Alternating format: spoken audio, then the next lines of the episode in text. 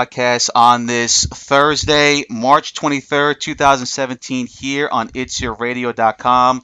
I am your host, Brian Sinek. Joining me in a little bit will be our co host, Ryan Martirano. We have some technical difficulties, so he won't be joining us at the moment, but I do have a special guest with me right now. He has been a professional wrestler for about 15 years, uh, also a mixed martial arts fighter, and also this upcoming uh, WrestleMania weekend, Saturday, April 1st, he will be taking part in CZW's Best of the Best tournament. He is Scorpio Sky. Scorpio, how you doing? Welcome to the Royal Ramble. Hey, thanks for having me. Yeah, uh, again, it's great to have you on, man. Thank you again for uh, taking your time out of your busy schedule to talk to, uh, talk to me today. Uh, let's start off by asking you how you got into the wrestling business and where it all started for you. I mean, w- when did you start watching the business? Uh, who influenced you to become a professional wrestler? Who were some of your favorites growing up? So, how did Scorpio Sky get into the professional wrestling business? How did it all start for you? Uh, well, I've been watching eh, pretty much as as far back as I can remember. Uh, it had to be one of the first things I watched on television, and I would watch pretty much anything and everything. Uh, WWE, uh, NWA, WCW, USWA, World Class. Um, and as I got to, I'd say, I was always a fan of the technical guys. Mm-hmm. When I was younger, I really liked the Midnight Express. I liked uh, I liked Ric Flair. I liked the Hart Foundation. I was really into the tag team wrestling for some reason, and I was just drawn to that. And as I got a little older, I'd say in the eight, nine, ten range, um, I became a huge fan of Bret Hart, mm. and then uh, Shawn Michaels uh, as I got a little bit older, and um, I would say those were two of the guys that influenced me the most growing up. Yeah, it's pretty good, man. You hear a lot of wrestlers today talk about who were some of your big influences. Definitely, Bret Hart's a name that gets thrown out there, and uh, Shawn Michaels. But I like uh, let's talk about now when you started in 2002. I read up on your bio, and you started basically in a wrestling company called uh, Pro Wrestling Guerrilla. Um, you know, and today, today, right now. Uh, PWG is one of the hottest wrestling companies in the world, specific, uh, specifically for the independent wrestling scene. The shows they put together are superb. They bring some of the best talent around the world to take part in the shows. They also contain one of the biggest wrestling tournaments in the world every single September, uh, known as the Battle of Los Angeles. You were a part of PWG when it all started back in 2002, 2003, along with guys like Joey Ryan, Scott Lost, Excalibur, and you had some great matches with some of those guys. You know, with with, with Scott Lost, Joey Ryan, Human Tornado, Kevin Steen. Uh, what was it like being a part of that company? What's the atmosphere like working for the company in that building, the Reseda building, which is very famous? And if, with its popularity growing year by year, would you ever consider going back? To having another match or two uh, with Pro Wrestling Guerrilla? Well, you know, actually, let's go back before that. Where I actually started uh-huh. was a company uh, here in Southern California called Revolution Pro. Oh, that started in uh, I think 1999, mm-hmm. and that's actually where Super Dragon came from. Disco Machine, Mr. Excitement, all a lot of the guys that uh, would went on to start PWG in I think 2003 uh, Revolution Pro is kind of like the the infancy of of PWG, uh, and a lot of the things that PWG does was actually borrowed from Revolution Pro. With Revolution Pro in September would have the Revolution J tournament, and they'd bring guys in and that sort of thing. And the Super Dragon obviously had a lot to do with that. And uh, so I started there, and then PWG uh, came along. Like I said, I think about 2003 when it first started uh, I don't know if any of us had a clue that it was going to grow to be as big as it was, and um, you know, obviously it was it was a it was a fun thing. It was by the workers for the workers. Uh, it was something to put a little bit more spotlight in uh, Southern California, and uh, it, was a lot of fun. I actually, especially those first few years uh, when it was in its infancy, um, you know, when we were in the sweat box and we were all mm-hmm. just kind of figuring it out ourselves. Uh, you know, with Chris Bosh and Scott Lost and all the great matches of, with guys I was able to have. It was a lot of fun, but at the same time, uh, I was so new, and uh, you know, a lot of times people will compliment my work um, with PWG, and, and I kind of shake my head. It's almost uh, I, I accept the compliment, but at the same time, it's a little bit almost uh, frustrating to me because I was, you know, you know, when I was having those matches against El Generico and Kevin Steen and Chris Sabin and mm-hmm. and Frankie Kazarian, I'd only been wrestling for maybe you know two years. You know, I was so mm-hmm. green at the time. I was still figuring it out, especially as a singles wrestler. You know, mm-hmm. I think the Aerial Express, uh, the tag teams, I had a little bit more figured out. We still had a lot, uh, you know, a lot to go to grow before we hit our ceiling, but. Um, I was a lot more seasoned as a tag wrestler than I was as a singles wrestler.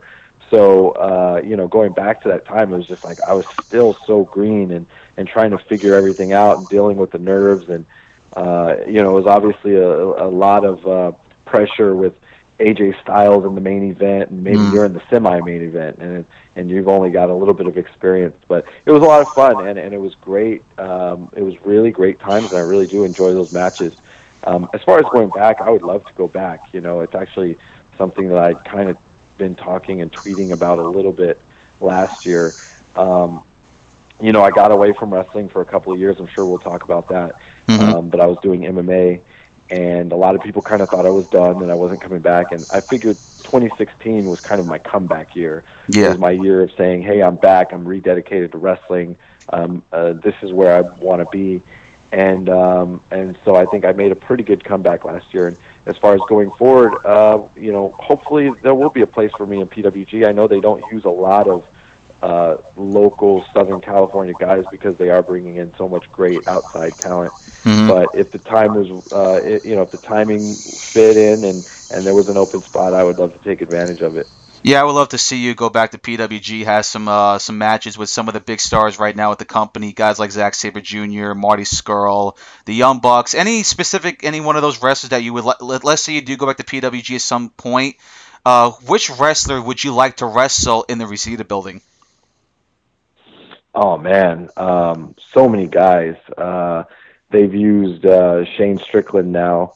He's a friend of mine him and I could have a great match. Um, you know, I'm not sure if Lio Rush has worked there. He's pretty new too, but he's real good, and I think him and I could have a good match. Zack Sabre Jr. and I got to know each other on a Wrestle Circus show, and I think him and I could tear it down. Um, there's just so many guys, and I don't even know all the guys they use now because I don't really get a chance to watch it. But mm-hmm. uh, you know, I think now I'm I'm I haven't hit my ceiling yet. I still have a long ways to go before I hit my ceiling, but I think now I'm better than I've ever been before. Mm-hmm. So I think you know there's there's I could probably have a good match with anybody on the roster. Yeah, absolutely, man. I'd love to see that. Uh, we're talking to independent wrestler Scorpio Sky. You can follow him on Twitter and on Instagram at Scorpio Sky. Now, I just mentioned a name before to you, a guy that you have a history with in PWG, but all around the wrestling world, and that is Joey Ryan, who, in my opinion, is one of the more popular wrestlers on the independents. Man, he has done tremendous work there for men, uh, on the independents for many years. Uh, you recently wrestled him at a previous Wrestle Circus show, but you also have a history with him as a tag team partner. What's your working relationship like with Joey, and what are your thoughts on his impact on independent wrestling? I love working with Joey. It's always a night off, honestly. And you hear guys say that, but I truly mean it. Anytime you have Joey Ryan in you know in your match in any way, shape, or form, especially now, and he's got his whole Don style thing. It's just so easy. He makes it so easy and simple. And uh, not only that, he has a great mind for wrestling. Mm-hmm. I think when he's done, actually with his in-ring career, he's going to have a great. Um, he can have he could be an agent somewhere because he's always really good at coming up with finishes or coming up with unique things and ideas that can, you can do in the match and a lot of times I'll go to him for advice on things because he's really smart and he's learned from a lot of people and he has a, a really unique view of things. Uh, so you know, the, uh, Joey Ryan is his impact on on independent wrestling. If you look at guys like him and the Young Bucks, the, they're guys that are making it on their own. Mm-hmm. Uh, they they don't need a big company behind them pushing them. They they're they're independent. They're they they're they're exactly what independent wrestling could be. It's at the top of it where it's they're making a living on their own by themselves, and they just go along uh, with the process. And I you got to respect that, and that's a goal for all of us. Yeah, absolutely, man. That that's yeah, that's good to hear about Joey Ryan. I've been a fan of his for a long time. So uh, let's move on now. You mentioned it before. Uh, you you were wrestling for quite a while, but then you transitioned over to uh, learn mixed martial arts. You took the time to, you know, really understand and, and be a part of the mixed martial arts world. It's not a very easy thing to do, especially coming from the wrestling world. I mean, how did that all come about? You know, why did you get into mixed martial arts? Who influenced you to to uh, take part in this sport? And was it a hard transition for you from the wrestling world to the uh, mixed martial arts world? How, how did it go all about? You know, it was just something I always wanted to do. I don't know if you want to call it a bucket list thing, but it was something, you know, I I, I love fighting. I grew up a huge fight fan with Mike Tyson. Um, you know, as I got older, I learned about Muhammad Ali and and then obviously Floyd Mayweather, and then um, you know, in in MMA there was there's Anderson Silva and GSP mm-hmm. and and Rashad Evans. There's all the guys that I really really like to watch, and it's just something I always wanted to do and then it goes back to 2008 2009 i had a really bad back injury. Mm-hmm. and um you know i had to stop wrestling for a little while and doctors basically told me that i was done with any type of athletics. Um and then i you know i had you know a miraculous healing you know and i i my back just one day i just got better. And but while i was injured, I, I kept thinking about, man, I never got to fight. I never got to try fighting, and now I'm never going to. So when I got healthy in 2010, I obviously kept wrestling, but I started training on the side. Uh, and then, you know, I trained for about a year or so, and then I had a little bit of a fight club fight. It was very underground.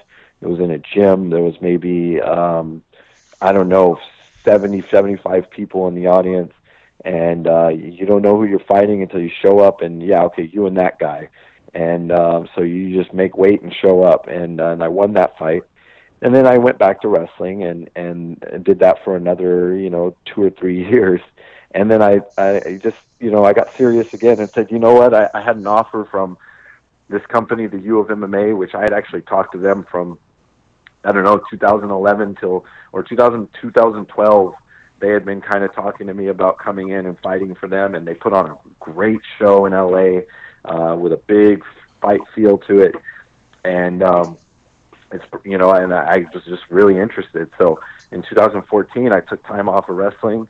I, I got back into training. I trained hard for a couple months, and then I got in the cage and I had a couple fights, and um, you know, two of them went my way, and and then the last one uh, I lost um, a split decision and um, and then that was it. I, I kind of after that, I had um, I think I I was preparing for like two other fights that fell through, mm-hmm. and um, and then I just kind of came back to wrestling.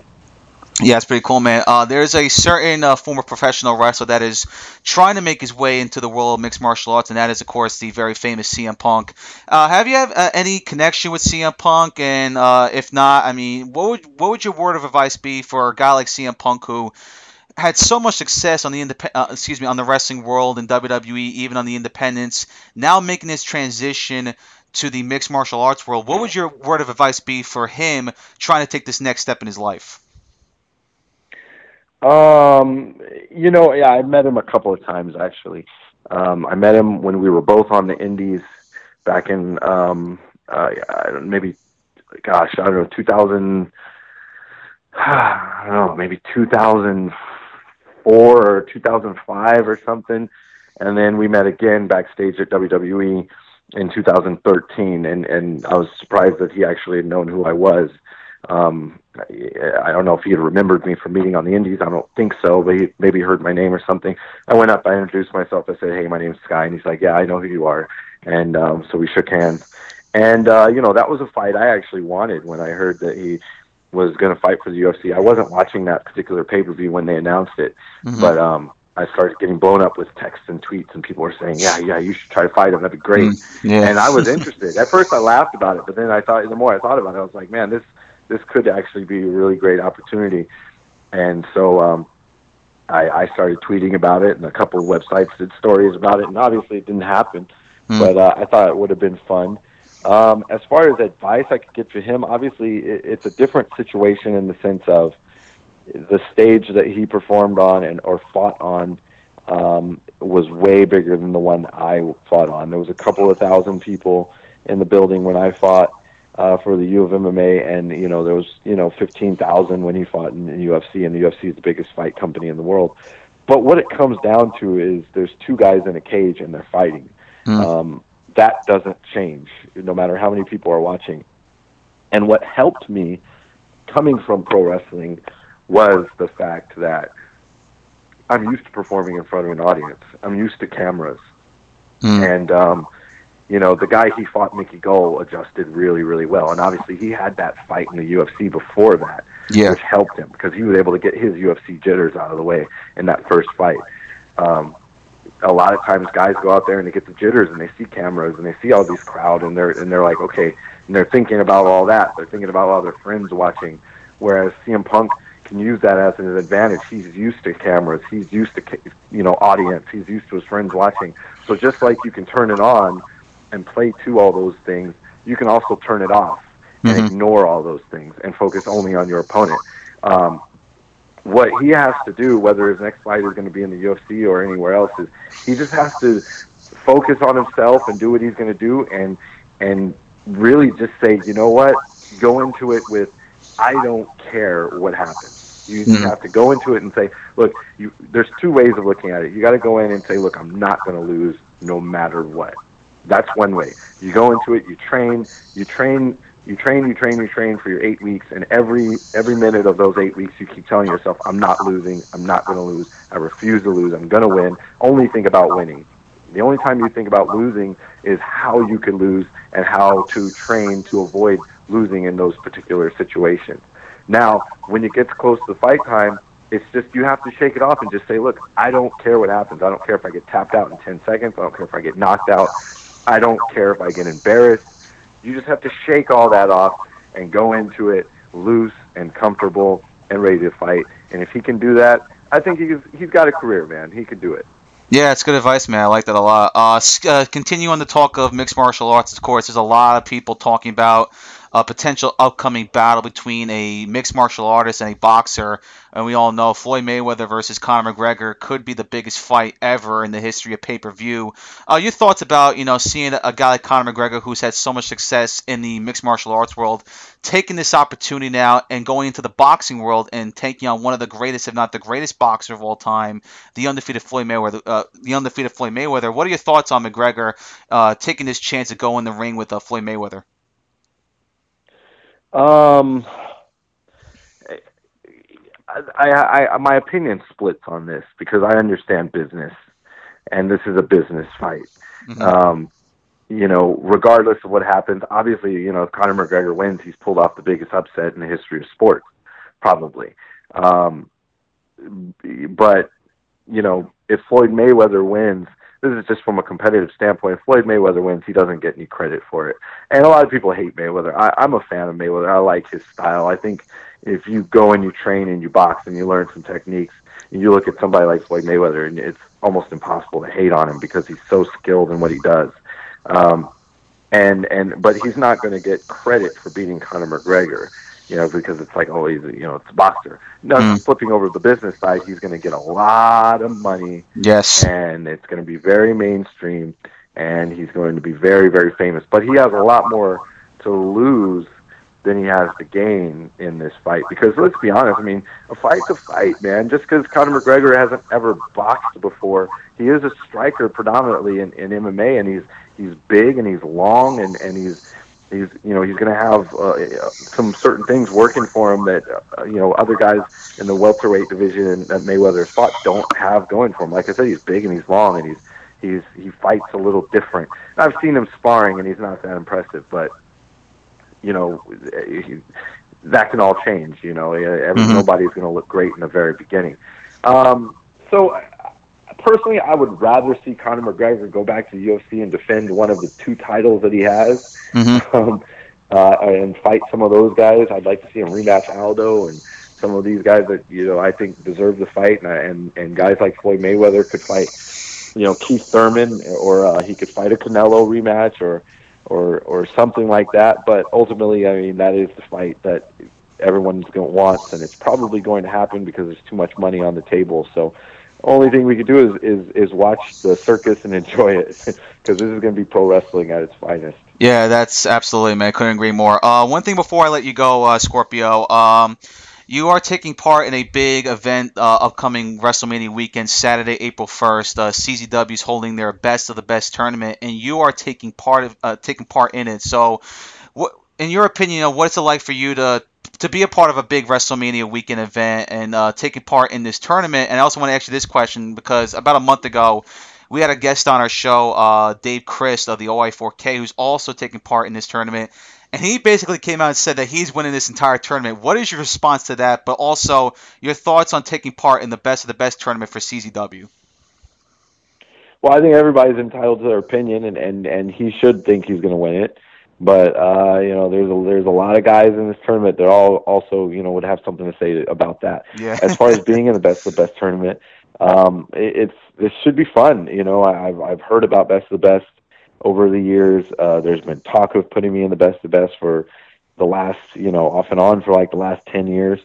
So, uh, you know, there's been always been chatter about it, but now it's finally happening and it's exciting for me. And, and the fact that it's WrestleMania weekend, it's Orlando, Florida, it's going to be big.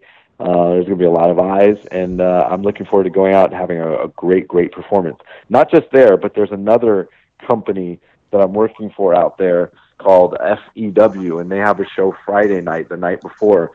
And I can't. Right. I, I don't think I'm allowed to to to say who what my match is that night, but I've got a really, really, really exciting match taking oh, okay. place that Friday night.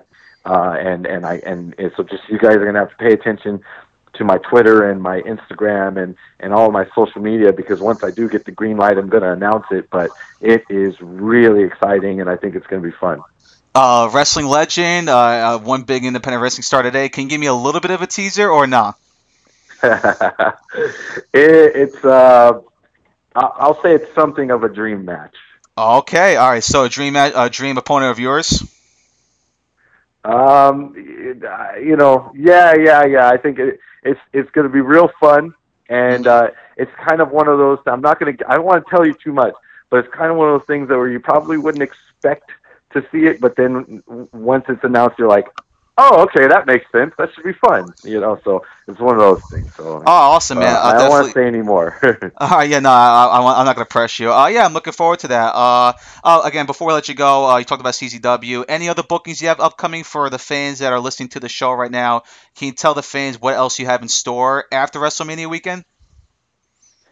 Um, man, just keep paying attention to um all my, all of this stuff. I'm, I'm wrestling all over the place. Um, Wrestle Circus, obviously, uh, April 30th. I think Wrestle Circus is the best new wrestling company in the world right now. If you're not paying attention to Wrestle Circus, get to Austin, Texas, watch a show or watch it on iPay per view every single month. They're bringing in the best talent in the world, um, and, and the shows are just tremendous and they're fun.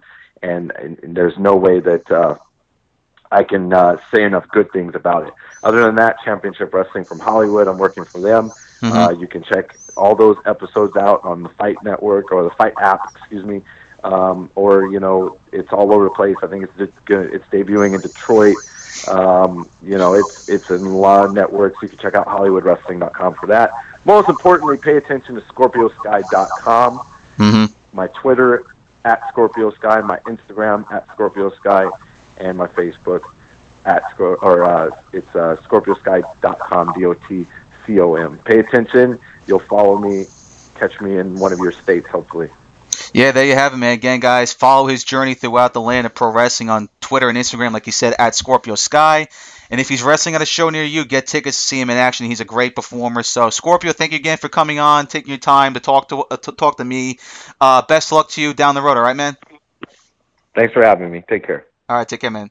All right, so that was uh, Scorpio Sky. Uh, again, you can uh, follow him on Twitter and Instagram at Scorpio Sky. Uh, great interview, man. Um, again, he's taking part in CZW's Best of the Best tournament. Um, WrestleMania weekend. Unfortunately, uh, I cannot attend to the show. I know I got a couple of buddies going to the show. Uh, some of my friends I follow on Instagram who follow, of course, this wrestling show. Uh, that will be in attendance for Best of the Best. It's a great tournament that CZW holds every year. He will be taking part of it. Of course, like you said before, too, he's having some big matches going on in Wrestle Circus as well. He just recently came off a match with Joey Ryan. So there you have it, Scorpio Sky. Again, follow him on Twitter and Instagram at Scorpio Sky. And uh, yes, great interview. Uh, thank you, Scorpio, for coming on with us. Uh, now we got our co-host back with us. Uh, technical difficulties preventing him from taking part in the interview with Scorpio. Ryan Martirano's here. Ryan, how you doing, buddy? Hey, Brian, I'm doing pretty good, man. Uh, looking forward to hearing the interview later on.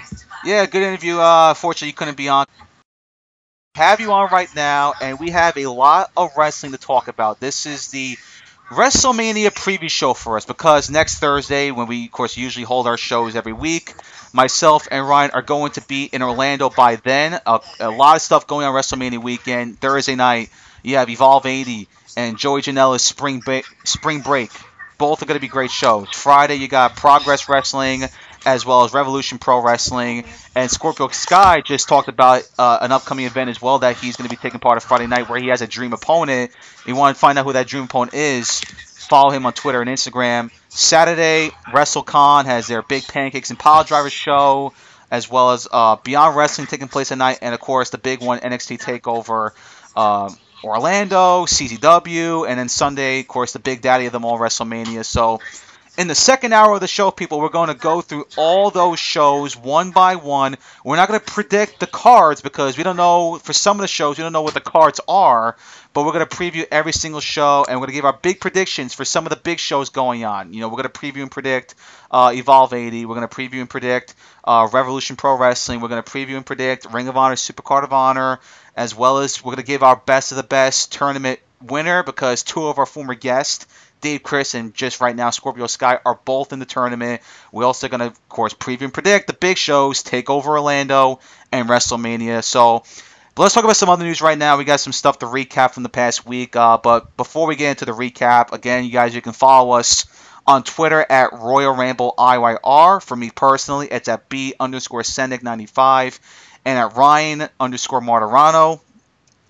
Uh, you can like us on Facebook, facebook.com slash Royal Ramble Wrestling, as well as on Instagram at Royal Ramble Wrestling. Uh, also, uh, again, you guys, if you can't uh, can't listen to us live, you can subscribe to our show on iTunes and on Stitcher.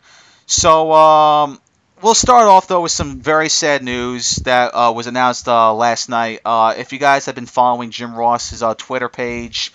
Uh, uh, his wife Jan got into a very bad uh, accident and she suffered a fractured skull. She was uh, in critical critical condition in the hospital for most of the day yesterday, and then the news broke out that she was on life support. And when you reach that point, when you're on life support, it's not really good news that you're going to make it alive. And then late last night, uh, Jim Ross announced on his Twitter page that his uh, wife passed away.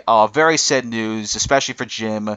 Uh, he's been married to her for a long time. I'm not sure how many years, but it's been a long time that they've married. They got kids. It's very sad news for Jim. Uh, unexpected. You know, it wasn't like she was dealing with a sickness. This was a a freak accident, um, and just very tough news to hear. So here at the Royal Ramble, our thoughts and prayers, our condolences go out to Jim, his family on the passing of his wife. So rest in peace, Jim Ross. Just very unfortunate news to hear as we inch closer to WrestleMania weekend. This is just not not the news you want to hear if you're a wrestling fan.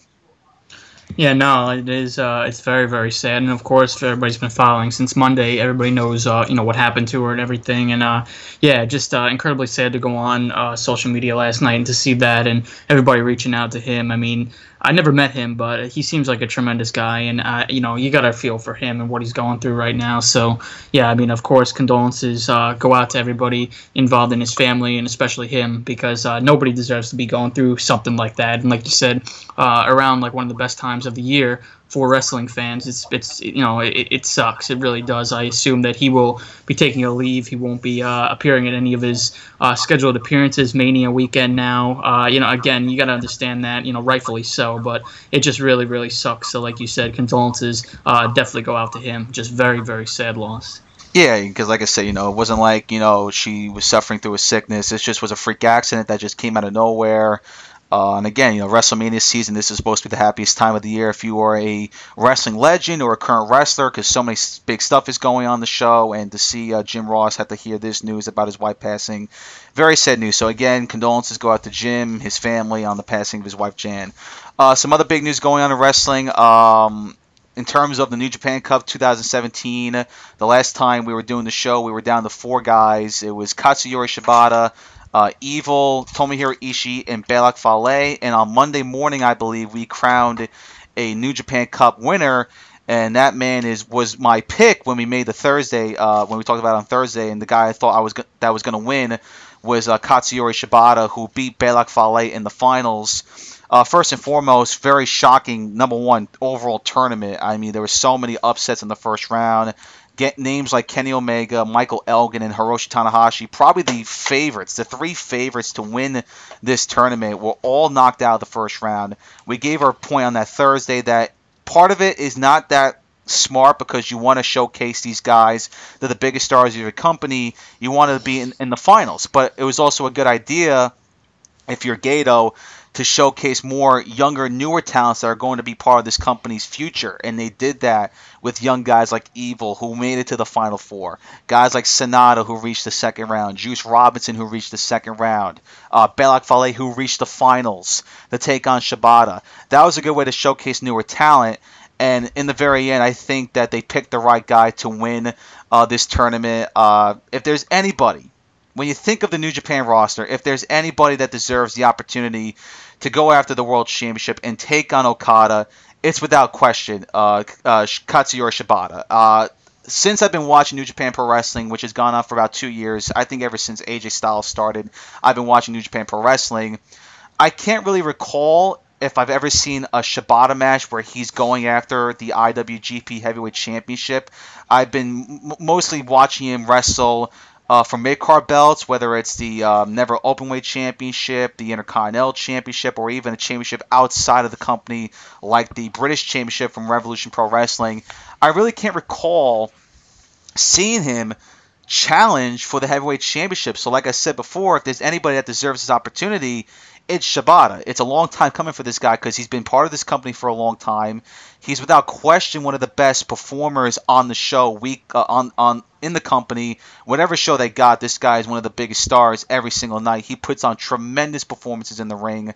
And uh, and and going back to the rule for the New Japan Cup that whoever wins the tournament can pick any belt he wants to go after. To me, that's a stupid rule because if you're the winner of this tournament and you're facing some of the best performers in the entire world and in this company, you win this tournament, why wouldn't you want to go for the top prize in the company in the IWGP Heavyweight Championship? You know how stupid it would look for Shibata to win the tournament and then announce that, no, I want to go after the Never Openweight Championship and face either Hiroki Goto or Zack Sabre Jr. That that would be a stupid thing to do. If you win this tournament, there's only one goal that you want to achieve. You win the tournament and you challenge for the IWGP Heavyweight Championship. So I never really understood that rule that whichever guy wins the tournament can pick what belt he wants to go after. I don't think that makes sense because if you're the winner, why wouldn't you want to go for the top prize in the company? Even though, yes, the Intercontinental title has gained a lot of steam. The Never Openweight Championship is a pretty good belt to carry but they're not the top prize. The top prize is the IWGP Heavyweight Championship. So I really never understood that rule.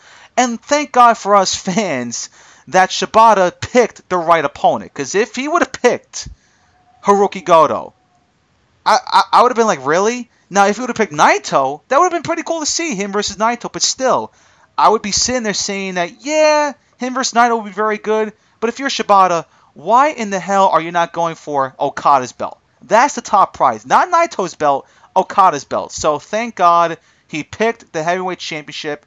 And I cannot wait for that match on the Genesis pay per view that they're holding, I think, in early April. Okada versus uh, Shibata for the IWGP Heavyweight Championship. That's going to be an awesome match. Will Shibata win that match? He has a great chance of doing it. I'm not going to give our my pick yet when that show comes sooner, which will be a couple of weeks me and Ryan will give our picks for that show and that match itself. But overall, though, a big congratulations to Shibata winning this tournament. Did not see that coming. But like I said before, when it was down to the final four between him, Fale, Evil, and Ishii, I said that there's nobody that deserves this opportunity more than Shibata. This guy's worked hard for it. He's been a great performer for New Japan Pro Wrestling. He's never gotten this opportunity before. He's got it now. Let's see if he can win this championship. I definitely believe he'll have a great match with Okada. Him winning the title is up in the air. But anyways, he won the tournament. Congratulations. And now let's see what happens when he faces Okada in a couple of weeks. Yeah, you're right. I mean, it is pretty stupid because, again, like you said, it's basically a free ride to the, the top prize in the company. So for him to go to F for any other belt, it's kind of stupid. It makes no sense. But I'm glad Shibata won. Uh, he was the right choice. I picked Tomohiro Ishii, but you know Shibata was the definitely the next best choice next to uh, Ishii. Uh, probably the better choice, obviously. Uh, you know, never really seen Shibata face Okada. I'm sure they have before, but for me, being a new fan of New Japan uh, as of late, uh, I'd never seen that match. I'd never seen those guys in action together, so I'm really looking forward to seeing that. I think it could be a tremendous match, especially since Shibata lost the, the title to Zack Sabre Jr. recently, and you know it just makes sense for him to go for the IWGP Heavyweight title. Uh, will he win? I- I'm not so sure. I, I don't really think he will. Uh, I still think that belt's got to go to Kenny Omega when it comes off of Okada, whenever it comes off of Okada. But uh, this Sakura Genesis event looks awesome. It really does. The card looks so good. So many great matches on it. Of course, it's headlined by this match with uh, Okada and Shibata.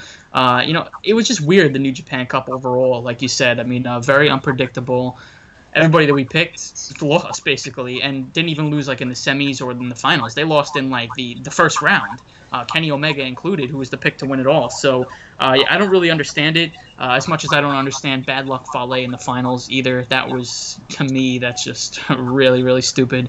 Uh, I didn't actually get to see the match yet, the uh, Shibata uh, Fale match in the finals. I'll probably check it out tomorrow if I have some time, but you know, I don't know how good of a match it was, but in the end, I'm glad it was Shibata that prevailed and not Fale. So, pretty cool moment to see. And like you said, uh, the Sakura Genesis event looks really, really good, and I can't wait to see this match. Absolutely, man. It should be an awesome event. Like always, New Japan always puts together some great shows, and they're going to have themselves a hell of a main event uh, between uh, Katsuyori Shibata and Kazuchika Okada for the. Um, IWGP Heavyweight Championship. Uh, I'm going to give a quick recap of Raw, SmackDown, and NXT that went down, of course, this week. Our weekly recap. Uh, we'll start things off with Raw. Uh, in terms of Raw, it was okay, I guess solid. Um, the ending segment between Taker and Roman was pretty good, I thought. Um, uh, Undertaker, of course, makes an appearance. Roman gets his revenge on Taker because, of course, Taker got the choke slam on Roman the last time they met. This time, Roman gets the spear Undertaker. Uh, again, I mentioned it on the Instagram page when I get when I give my usual ramble on these shows that in order to build this match between the Undertaker and Roman Reigns, which is going to be one of the biggest matches on your card, you need to have the Undertaker make appearances. I, I thought it was the stupidest thing that the Undertaker was not on Raw last week, not this past week, but last week. We not we did not see the Undertaker on Raw. No, in order for this match to be built up, you need to have the Undertaker on the show. You know, you can't just have this match happening at WrestleMania, and you got Roman Reigns wrestling other opponents, and you know really not a lot of focus on the Undertaker. I mean, yeah, they had Shawn Michaels come out and ask him, ask Roman about the Undertaker, but we didn't get to see that one-on-one, you know, stare down between Roman and the Undertaker again. And in order for this feud to work, you need to have both these guys in the same ring, talking to each other, staring at each other, getting each other's faces. That's how you built up this match. And the same should be going for Brock and Goldberg. I mean, to me, this past Monday, not having Brock nor Goldberg on the show, I mean, I get it. You got video packages and stuff showing Goldberg's training, and you got Brock again taking another interview with Paul Heyman. But still, I mean, you got to do a better job in building up these matches, especially with Brock and Goldberg, because that's going to main event your show. You got to do your best work into making this match big time. I mean, I think they will because they always hype up these matches and in the very end they seem to disappoint.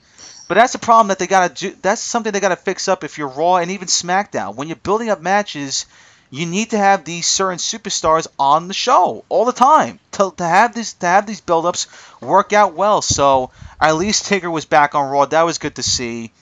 Um, in terms of Braun Strowman, I mean, I'm not sure what his involvement is with this whole storyline. He got into the match with Roman Reigns. It was a good match. He gets chokeslammed by the Undertaker. I think that's it for Braun Strowman and his feud with Roman Reigns. I think Braun's going to move on to um, to the Andre the Giant Battle Royal.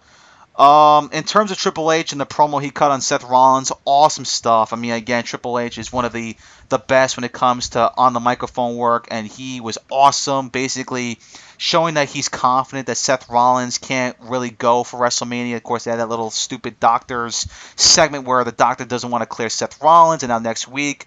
Triple H is going to make Seth Rollins sign papers to, to, to clear him for WrestleMania, see if uh, that Seth has the guts to do it. But him talking about Seth Rollins is very, very good stuff. I like that segment a lot. Nia Jax, uh, officially in the uh, title scene, was no shock whatsoever. This was expected. I mean, whoever thought this was going to be a triple threat match, then you're not really following the show. Because look, they've been showcasing Nia Jax. All right, they've done a very solid job in building up Nia Jax. All right, yes, in the beginning she had all these squash matches, but at some point around the end of the year, we started seeing a lot more from Nia Jax. She, she got into some big feuds with Sasha Banks and Bayley, and you kept showing her on TV. You could not keep her out of the title scene, even though yes, it would be better off having just Sasha Bayley and Charlotte. It should be a better match, but there was no way you can tell Nia yeah, we pushed you, but we're not going to have you in this match. It's it's not fair to her. The way they pushed her, the way they've showcased her on Raw every single week, you had to put her in this match. And let's say she wasn't in this match. What's her role going to be at WrestleMania? What is she going to do? Have another squash match? That's not going to happen. You needed her to be a big part of the show, and the only way she could be a part of the show was that if she was going to be in this title match, she is. It's official. Fatal four way Let's move on. We're going to make our predictions, of course, for that match as every other match going on WrestleMania weekend, the second hour. Uh, a lot of stuff also that happened. Uh, the Jericho, the segment with Jericho and Owens was pretty good. Uh, Jericho basically going back in time, picking up all these photos of Kevin Owens as a kid. You know, he actually had a Jericho posters on his wall. It was pretty funny stuff as it continues to build their feud for WrestleMania. Uh, as for some negatives of the show, uh, again, the tag team champions just continue to get underutilized. It, yeah, they may be the tag team champions, uh, talking about Gallows and Anderson, but they just continue to be under, underutilized. It's it's absurd. Uh, they deserve better booking. They should be they should be uh, looked at as champions. They're not. They look like a joke, and it's absurd um, with the way their title run has gone. Uh, Dana Brooke's presence to me does nothing. Yeah, she turned face. She had a match with Charlotte, but I just don't I, am not a fan of Dana Brooke. That's just me. I'm not a fan of her. Uh, you know, yeah, she's got a good look in terms of her muscular frame. She is a bodybuilder, but she's not all that great in the ring. She's very annoying on the microphone. I, I'm just not a fan of her. That's just my personal opinion. Uh, I can't believe they actually showed the New Day on television. We've heard all the rumors that they were not going to show New Day because of this whole Paige scandal, which I'm not going to get into. I can care less about this Paige, Brad Maddox, Xavier Wood stuff. It doesn't matter to me, even though it's kind of funny. You know that what what really what happened. It's it's a little funny, but still, for Paige's sake, that's private stuff that was stolen from her. She should be every right to be pissed off. But uh, overall, for Monday Night Raw, there's not not a lot you can say. There was some good stuff. There was some bad stuff. It was just an okay, decent show for Monday Night Raw, which has been the case for the past couple of weeks. But uh, you know, as we inch closer to WrestleMania, you want to see these shows succeed, and I just didn't think that that was the case this week from Monday Night Raw. It was good, but it wasn't great. No, it wasn't great, but I thought it was actually better than what we've seen because mostly because there was no filler. I mean, for the most part, everything had to do with the storyline going into Mania, all the matches leading up to it. I mean, you didn't see no Jinder Mahal segments. You, you didn't see nothing stupid like that. I mean, everything had a reason, had a purpose as to why it happened. Uh, you know, the Dana Brooke Charlotte stuff, obviously, as a result of last week. Dana Brooke losing clean like she should have, obviously. But again, where does that put her? I have no idea what her future is at this point. Jericho Owens segment was good, even though I wish it was a little bit more than what we got um, out of Owens, basically just you know jumping uh, Chris Jericho from behind, uh, beating him down, and then ripping up the list of Jericho, and that was it. Basically, we didn't even hear anything from him on the microphone. A little disappointed in that. I think they could have done more, but again, it was cool to see him with the Y2J shirt back in his childhood on the screen. I think it plays into the storyline very well well, and, and add some intrigue into this match as well. Uh, Samoa Sami Zayn had another match. I'm starting to think that we're going to get this at WrestleMania on the pre-show at this point. I mean, both guys have nothing to do. I highly doubt they just throw them in the Andre the Giant Battle Royal. I have a feeling they will have this match on the kickoff show, which is two hours long, so they're going to have a ton of matches on there anyways. I have a feeling this will be one of them, so not the last time we'll see these two guys. Um, the, Goldberg uh, Brock stuff, like you said, I mean, it, it sucks that we can't see guys like Goldberg on every single week. I mean, the guy comes back for the first time in 10 years. They give him the championship. There was four Raws total after Fastlane the least he could do is show up at every single one uh, to, to build towards his match. I mean, to be honest, I don't know what else you could possibly do to build towards this since we've seen this match before. But again, him not being there kind of hurts it a little bit. It kind of puts the Universal title in the back seat, and that should be the main title. Uh, so again, it definitely hurts it. To me, I just hate the fact that these part timers can't show up when when the time is right. I mean, you know, I'm not talking about like just some random Monday Night Raw out of nowhere. Uh, again, this is WrestleMania season. There's t- there's two more Raws. Well, now there's one more, but there was two until WrestleMania he could at least show up to both of them. To me, it just hurts it immensely. We didn't see Brock on Raw, but he was actually in the dark segment when it went off the air because I was there in Brooklyn uh, this past Monday. He actually appeared when it went off the air. Uh, F5 big show. No, nothing really to talk about there, but he was advertised but did not make an appearance on actual television. Uh, the main event stuff with the Undertaker and Roman Reigns that was great. Undertaker wasn't scheduled, wasn't advertised, still appeared anyway. He's another one that again has to appear every single week, but you know what? I'll take it easy on him since he appeared well, obviously he's appearing next week. He appeared this past week, and he appeared at the one after Fastlane. Uh, not he just he just missed one of them, so I'll give him the benefit of the doubt in this one. I think the build t- towards him and Roman Reigns is doing pretty good because he's been appearing. But as for Goldberg, it's just again, it, it's it's stupid. Like I said, I mean, the least he could do is show up when he's supposed to. He doesn't. Uh, I also thought the Triple H stuff was great with the Michael Cole inside the ring.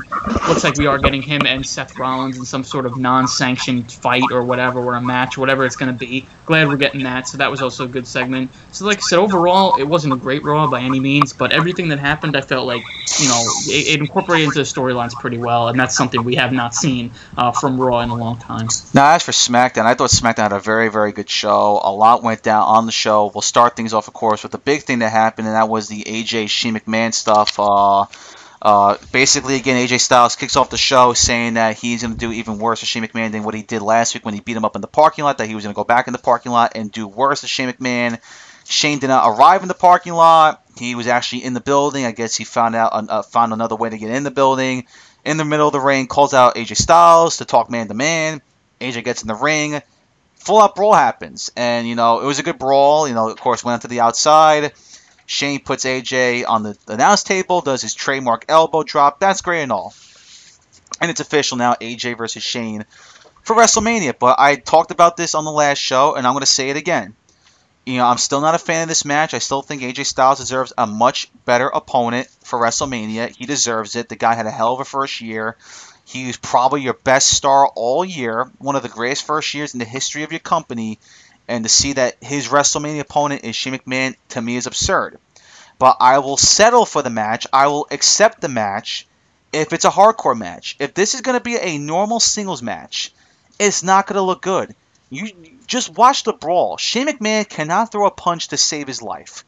Just look at the punches he threw to AJ Styles. It was a joke. And it's not like he's new to this. You know, Shane McMahon has done these similar punches every single time he's in the ring. All right. When we look back at Shane McMahon's greatest matches, all right, because people say, "Oh, Shane McMahon's an underrated wrestler."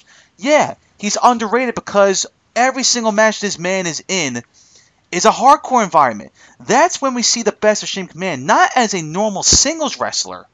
No, it's when a hardcore stipulation is added. I mean, just look at the list of matches he's had with guys like Kane, with guys like Kurt Angle, with guys like The Undertaker, with guys like Stone Cold Steve Austin. All those guys back in the 90s, early 2000s, and even through the Ruthless Aggression era.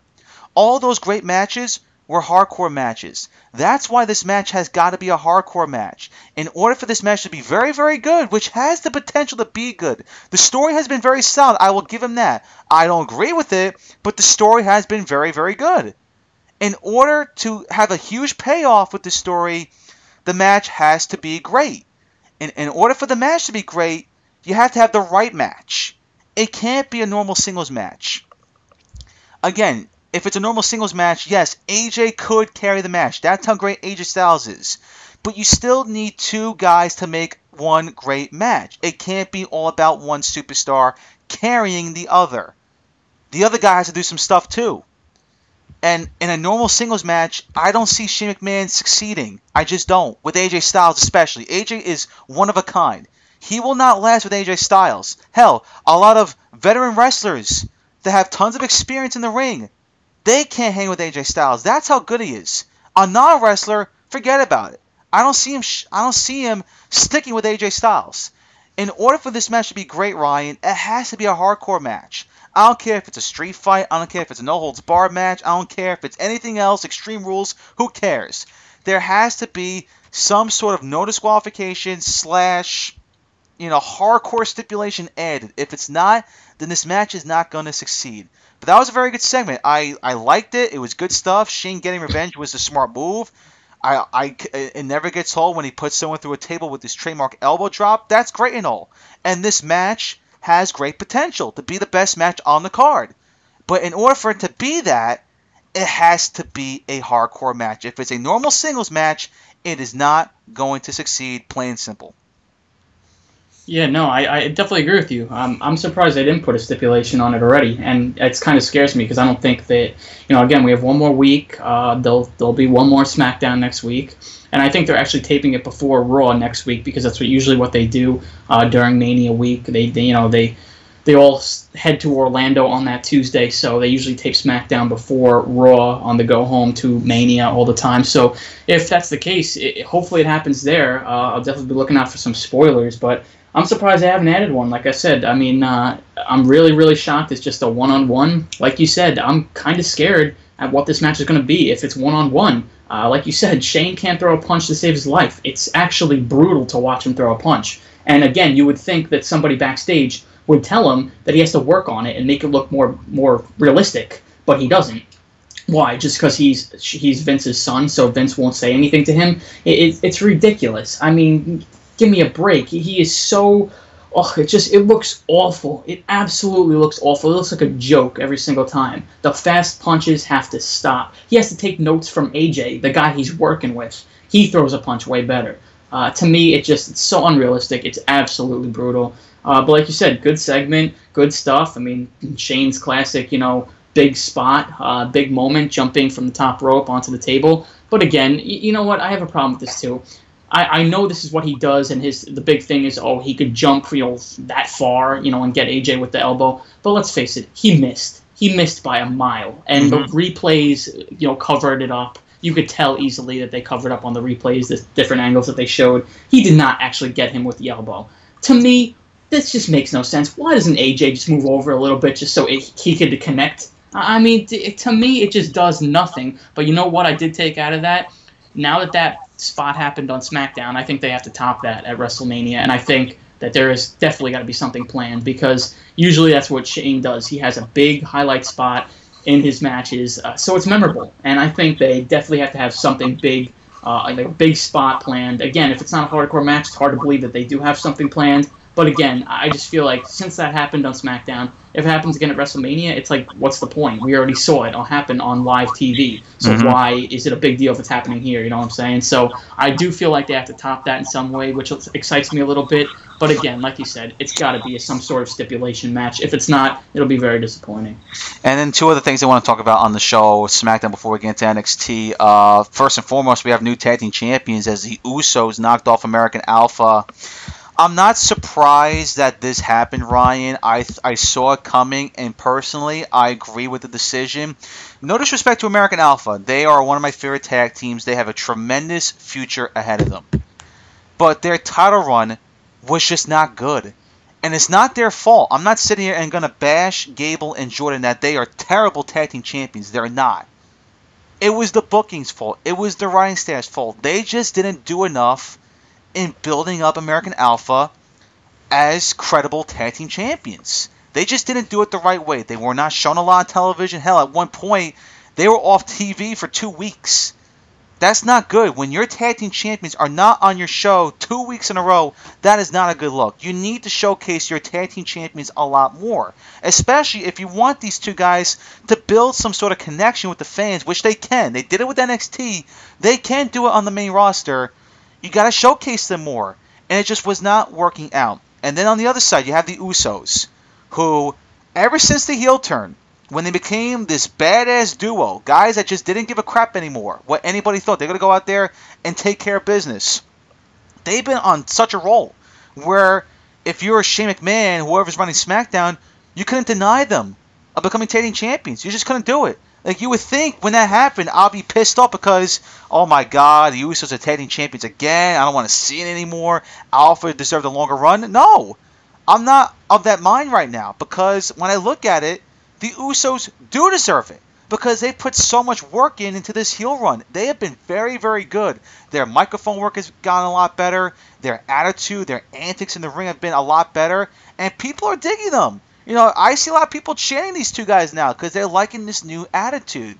And again, it just was not working out with American Alpha. So I had no problem whatsoever of the title change. Here's my problem though. Why could this not happen at WrestleMania? Why did you waste this moment two weeks before the biggest show of the year? Doesn't make sense to me, Ryan. You're gonna have a title change two weeks before WrestleMania. Why couldn't you just save this moment, save this match at WrestleMania?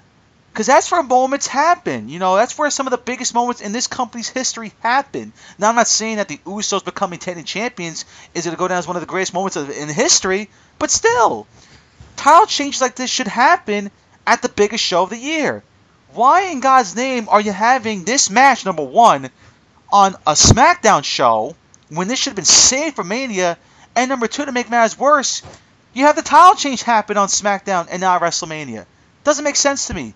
Didn't understand it. I agree with the decision to put the belts on the Usos, but like I said a number of times, this was a moment that should have been saved for WrestleMania, not two weeks before on a SmackDown show. The other thing I want to talk about is the whole Miz Maryse stuff with Cena and Nikki Bella. Again, I'm not in favor of this match. I'm, I'm really not in favor of this match. But I gotta give credit, man.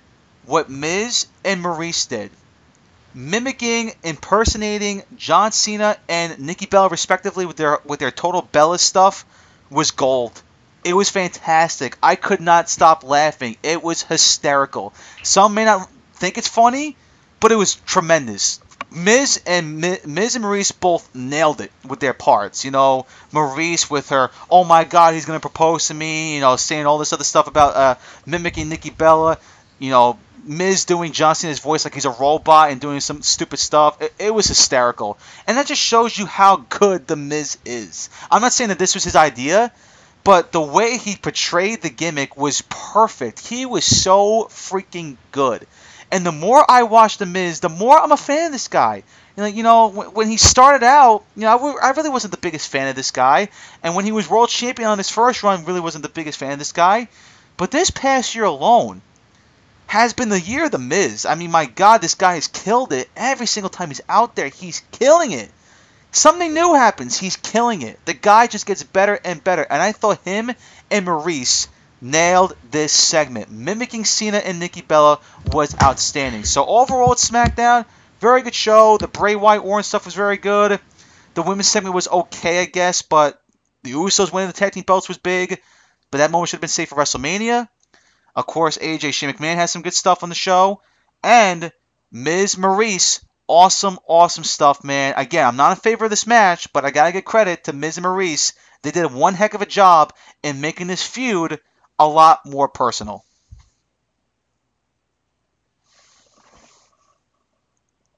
Uh, not sure where uh, Ryan is at the moment. Uh, uh, we lost Ryan. Sorry, uh, bad connection again for Ryan. But uh, yeah, so that's that's the thoughts on right now on SmackDown. I'm just waiting for Ryan to get back. Um, some bad technical difficulties today, people. Sorry, just the Skype connection has not really worked out well today. Hopefully, we can fix that up by our next show, which will take place in a couple of weeks. But just wait for Ryan to get on to, to take his SmackDown point. Uh, b- before he gets on, let me get into my little NXT rant. I didn't get the chance to watch the show last night. I read the spoilers. I read some descriptions for some from, from some people that watched the show and basically critiquing how the show was. Uh, I was about to get Ryan back right now. Uh, Ryan, are you there, buddy? Yes. Yes, I'm sorry. Right. Keep yeah. getting disconnected.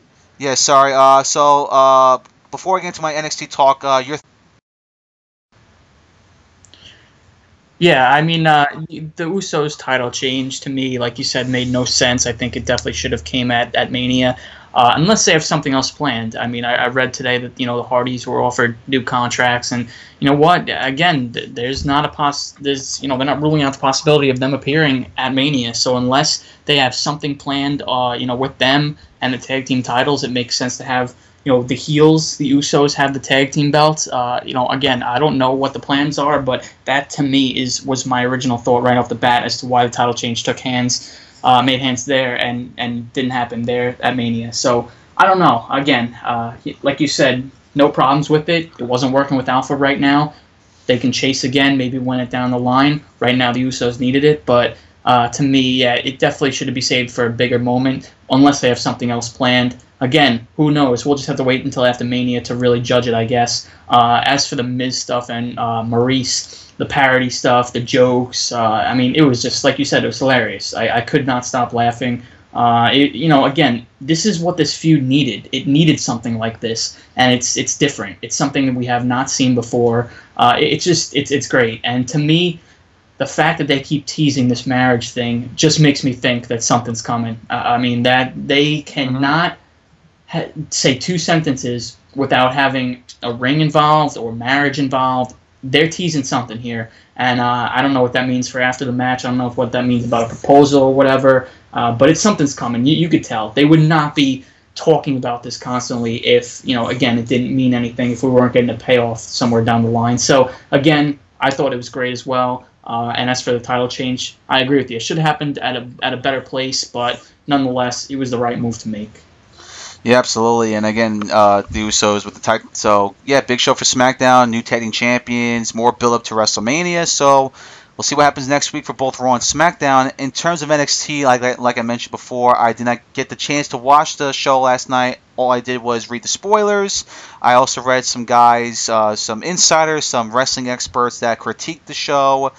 And from what I read, it looked like it was a pretty good show. From what I read, um, we saw a big six-man tag team match main event between Sanity and the trio of Roderick Strong, Eric Young, and uh, No Way Jose.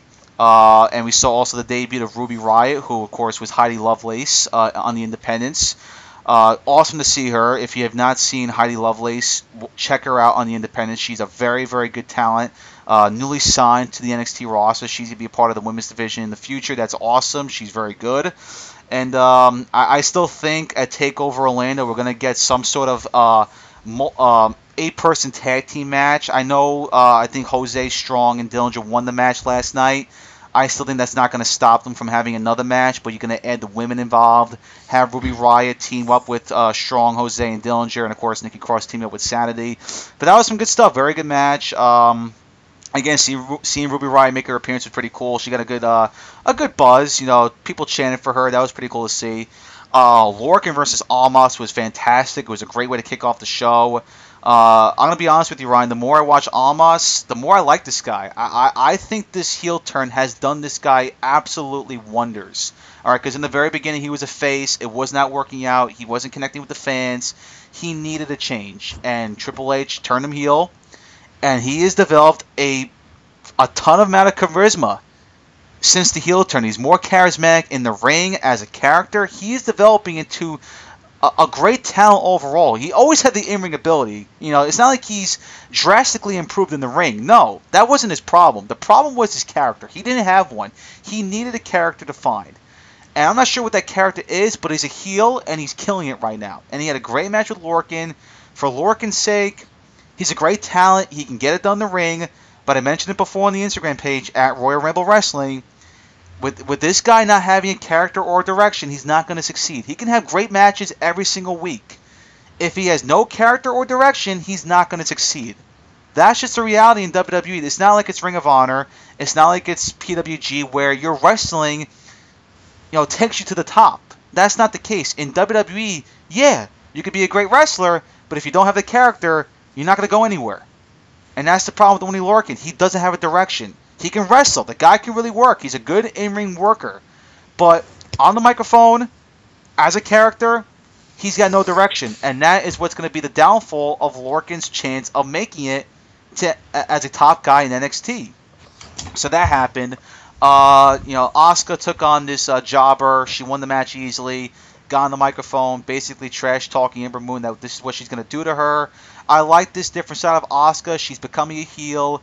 And that's perfect because Ember Moon is going to be the big baby face of your women's division uh, for the next couple of months. Uh, you need to have a very good heel to face her. And Asuka, for now two straight weeks, is starting to develop into a heelish character. She's become more arrogant now on the microphone. She's taking herself not too seriously, basically saying that oh I could be anybody, you know, you know I'm Asuka, I'm the best, blah blah blah. She's becoming a little bit more arrogant, more cocky, and I like that because I I definitely think in this feud you need to put Ember Moon over as a big time babyface. Uh, if that's not going to happen, I mean, that's that's bad job on your part because Ember Moon is a babyface. She's been a babyface since day one, and this is her chance now to be the biggest babyface on your women's division. And the only way for that to happen is to turn Asuka heel, and slowly we are seeing that week by week. So that was good stuff. In terms of Aleister Black, another vignette went uh, took place on the show, and now he came to the rumor that he will be making his first TV appearance with NXT at Takeover Orlando versus Andrade Almas. That was announced on Twitter on cage, CageSeats.com. They reported it. Wasn't announced on television, but that's going to be the match for Aleister Black. Great. I mean, awesome. I'm going to be in attendance for Takeover Orlando. So are you, Ryan. We're going to see Aleister Black make his first appearance. That's awesome. Again, guys, if you've not seen Tommy End wrestle, check him out. He's a tremendous talent. And I think him versus Almas is going to be an awesome way to kick off the show. If it does kick off the show, who knows if it's going to be the case, but he's making his debut. That's awesome. My question, though, is what's Kassius Ohno going to do? What's his plans going to be for TakeOver Orlando? Because right now he has no opponent. And that's a shame because you brought this guy back. He's a former NXT wrestler back in the early days. You have him wrestle for the NXT Championship, and now, what, two weeks later, he's not going to be on the TakeOver card? They got to figure this out. I'm not sure who he'll face and what's the best opponent for him, but some way they got to showcase Ohno on the card. If they don't do that, that's a big mistake on their part. But overall, good show for NXT. We're inching closer to take over Orlando, which should be a great event. And we'll see what happens next week on the final go home show for Takeover Orlando. Yeah, I agree. Very, very good show. Like you said, Almas and Lorcan had a very, very good match. Um, I'm digging Almas as well. I mean, I always digged him in terms of uh, you know wrestling ability. I always thought he was great. But again, he needed to find himself. He needed to turn heel, and that's exactly what he did. And ever since, like you said, he's been on a roll. And I'm really, really digging the character. So hey, good for him. He found something, and it's working. So uh, you know, again, can't really say the same about Oney Lorcan. That guy needs a character and he needs a direction, uh, or else I just don't see this guy succeeding. But you know what? He's a tremendous in-ring talent, so I think you know they can easily find something for him to do. Might have to repackage him, do something, because uh, I do think this kid has a future. But as for right now, I just I don't see a direction that he's going to go in. Um, the other stuff was very good as well. Ruby Riott making her arrival was very very cool to see. I guess we're getting that match that was rumored uh, with Sanity and Roddy Strong, No Way Jose, Tye Dillinger, and Ruby Riott. So that could be a pretty good addition to the Orlando card. I think we do need one more match added to the card, and I don't really see them building anything in one week. So uh, this would make sense if that's the case. So I don't think it was officially announced yet, but I think that's the road they're going down. So that should be uh, pretty solid right there as well. Like you mentioned, Asuka's new cocky, arrogant side that she has to her now. I like it a lot. It adds some, you know, different, uh, you know, intrigue that we haven't seen in a while, uh, especially from Asuka. You know, going up against Ember Moon, like you said, who has to be the babyface here. I think this is going to be a, an incredible matchup. I cannot wait for this one. Uh, you know, we'll see you know, if we see a new champion or if Asuka retains. But man, definitely looking forward to this one. This is the challenge that Asuka's been needing ever since Bayley left, and it's been quite a while since she actually had a, uh, a decent challenger. So it should be uh, cool to see. And then, of course, Aleister Black. I am so pumped to see this guy's debut. Uh, he, he wrestled Neville back at the UK tourney. Very, very good, uh, you know, first uh, impression for him. Of course, if you have never seen Tommy End, man, he is just absolutely incredible. I cannot wait to see his debut live. Like you said, we'll be in Orlando for the Takeover event. It should be awesome awesome. And against a guy like Almas, man, that match could steal the show uh, easily. And like you said, if it kicks off the show, uh, good luck to every single match that follows that because that is going to be tough to beat. So uh, yeah, I mean, I cannot wait. Very, very good show, and like you said, we got one more week. We'll see what they add. But right now, I'm really digging this takeover card. Yeah, it should be a good one, man. So that's our weekly recap. Of course, Raw, SmackDown, and NXT. Uh, right now, let's get into uh, WrestleMania weekend. Again, we're not doing a show next Thursday because me and Ryan are going to be in Orlando by then. I'm leaving for Orlando actually tomorrow because I'm going to do some other stuff before WrestleMania weekend. Do some stuff with Disney, SeaWorld, blah, blah, blah. That's just personal stuff. So, But um, yeah, WrestleMania weekend. Busy, busy weekend. The, bi- the busiest, biggest weekend in wrestling yearly so many big events going down that weekend. And here is the list of shows that I'm going to. I'm not sure if Ryan's going to all the same shows I'm going to, but this is what I'm doing. I'm basically doing right now, it's right now seven shows, maybe more. Thursday night, Evolve 80. Immediately after Evolve 80, Joey Janela's Spring Break show. Both are going to be awesome shows. We're going to talk about the cards uh, for both those shows in, in a minute. On Friday, you got Progress Wrestling and Revolution Pro Wrestling. I will be at both those shows. So will Ryan. That's two awesome shows, tremendous cards. The stack of talent going to both shows is incredible. There's some other stuff going on that, that night as well. Uh, Saturday, you have a lot of stuff as well going on. In the afternoon, WrestleCon's Pancakes and Pile Driver show. I will be there. Ryan will not be. Again, another stack card. So many big names will be at the show. And of course, you get free pancakes from IHOP. That's freaking awesome. Um, you also have that night. Um, you got CZW's Best of the Best tournament. We're gonna make our winner prediction. We're not gonna go through each bracket. We're just gonna pick our winner. Uh, of course, two of our guests, Dave Crist and Scorpio Sky, will be in that tournament. So we wish the best of luck to them, uh, as well as everybody else. We also got Beyond Wrestling Midnight, and of course Ring of Honor Supercard of Honor, and NXT Takeover Orlando. And then on Sunday, Matt and Jeff's Broken Tailgate Party. That's, of course, the big show going on before WrestleMania. And then, of course, WrestleMania 33, the capital of the weekend. So we'll start things off with Evolve 80. I got the card right here. Some pretty good matches for Evolve. Also, Evolve 81 as well taking place that weekend.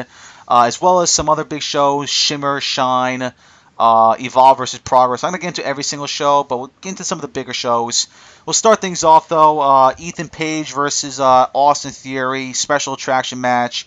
Looking forward to this match right here, but give me uh, Ethan Page. I know him a little bit more than Austin Theory. Uh, very solid talent is Ethan Page, has a big future ahead of him, so I like Ethan Page to, to pick up the win. Yeah, same here. Like you said, he's got a bigger future, bigger upside. Uh, he's been doing some pretty cool things lately with the gatekeepers and stuff. If you've been following Evolve, so I'm gonna go with Ethan Page. All right, Jaka. Uh, we also have um, yeah, Catch Point versus High Flyer match. Got Jaka, a part of the Catch Point faction, versus Jason Kincaid. Again, I'm not really. We don't know a lot about Jaka. I know a little bit of Jason Kincaid, seen him a little bit on the Independents. So uh, I'll I'll go with the guy I know a little bit more of. Give me Kincaid over Jaka. Yeah, Kincaid's been wrestling for Evolve uh, on a couple of the cards recently. I have seen his name. Not really uh, familiar with the other guy as well, so I'll just go with Kincaid as well. Again, uh, it, it's tough to predict when you don't really know uh, both guys very well. All right, special challenge match: Timothy Thatcher, the former Evolve champion, with Stokely Hathaway taking on Chris Dickinson. I'm not a fan of Timothy Thatcher at all, but I'm going to pick him to win this match. He's a former champion. I think he's going to get right back into the title scene. Not right away, but he'll get his chance down the road. I think this will be a way for him to get some momentum back in him. Dickinson's a good talent, but Thatcher is still one of the big stars on that company, on that show. So give me Thatcher for the win.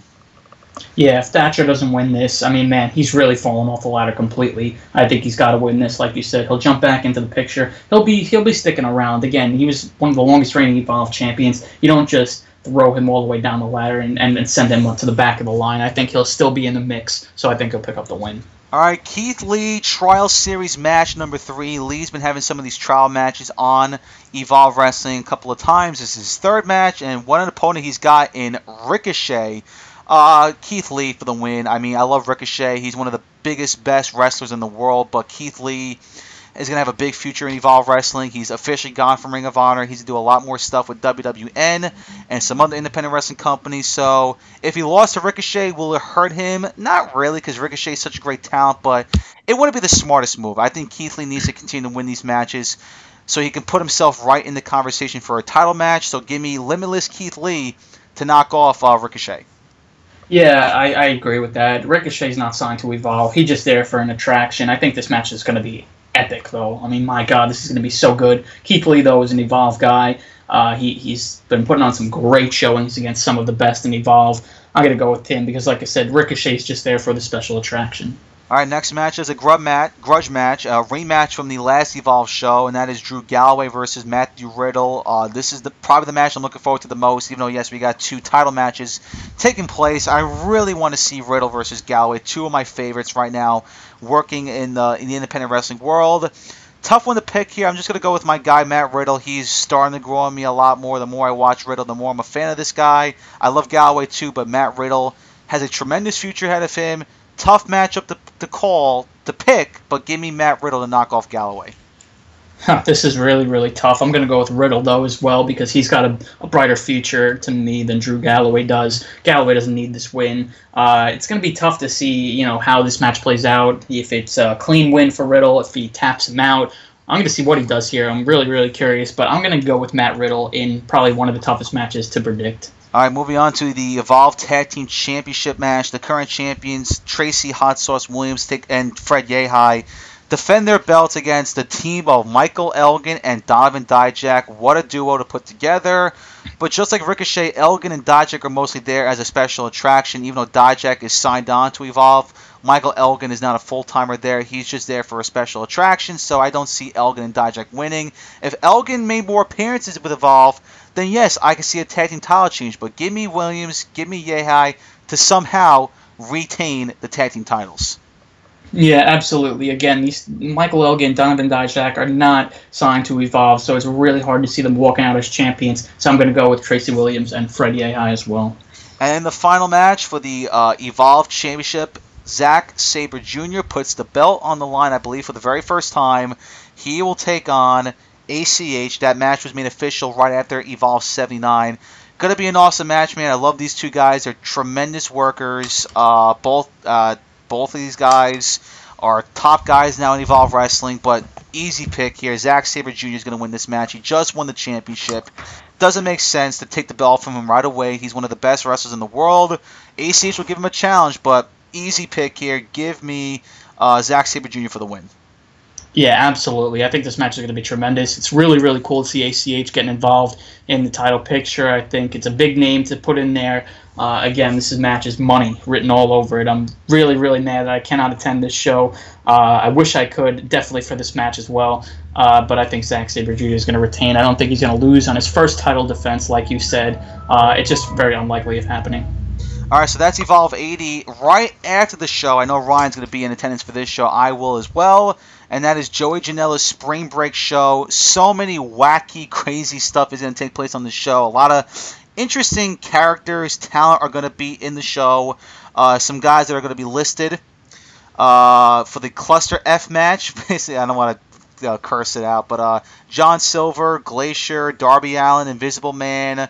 We also got appearances from Earl Hebner, Doink the Clown, and some other big names are going to be in, in, uh, involved in this match. So. Um, that's going down. But here's some of the matches that will be taking place that are official. Intergender tag team match: Andy Williams and the bad girl Penelope Ford will team up to take on TNA's Braxton Sutter and Allie. Should be a good match there. Uh, we also have two big guys going at each other. The Bulldozer, Matt Tremont, against the War King, Eddie Kingston. Matthew Riddle will be also in a second fight that night. He'll take on a former UFC fighter, UFC champion Dan the B7. That should be interesting. And in the main event, we have Janela's Dream Match. He'll take on uh, Marty Jannetty, Marty Jannetty, of course, former member of the Rockers tag team with Shawn Michaels. So that's going to be a wacky show. Uh, Ryan, what are your expectations for Janela's Spring Break?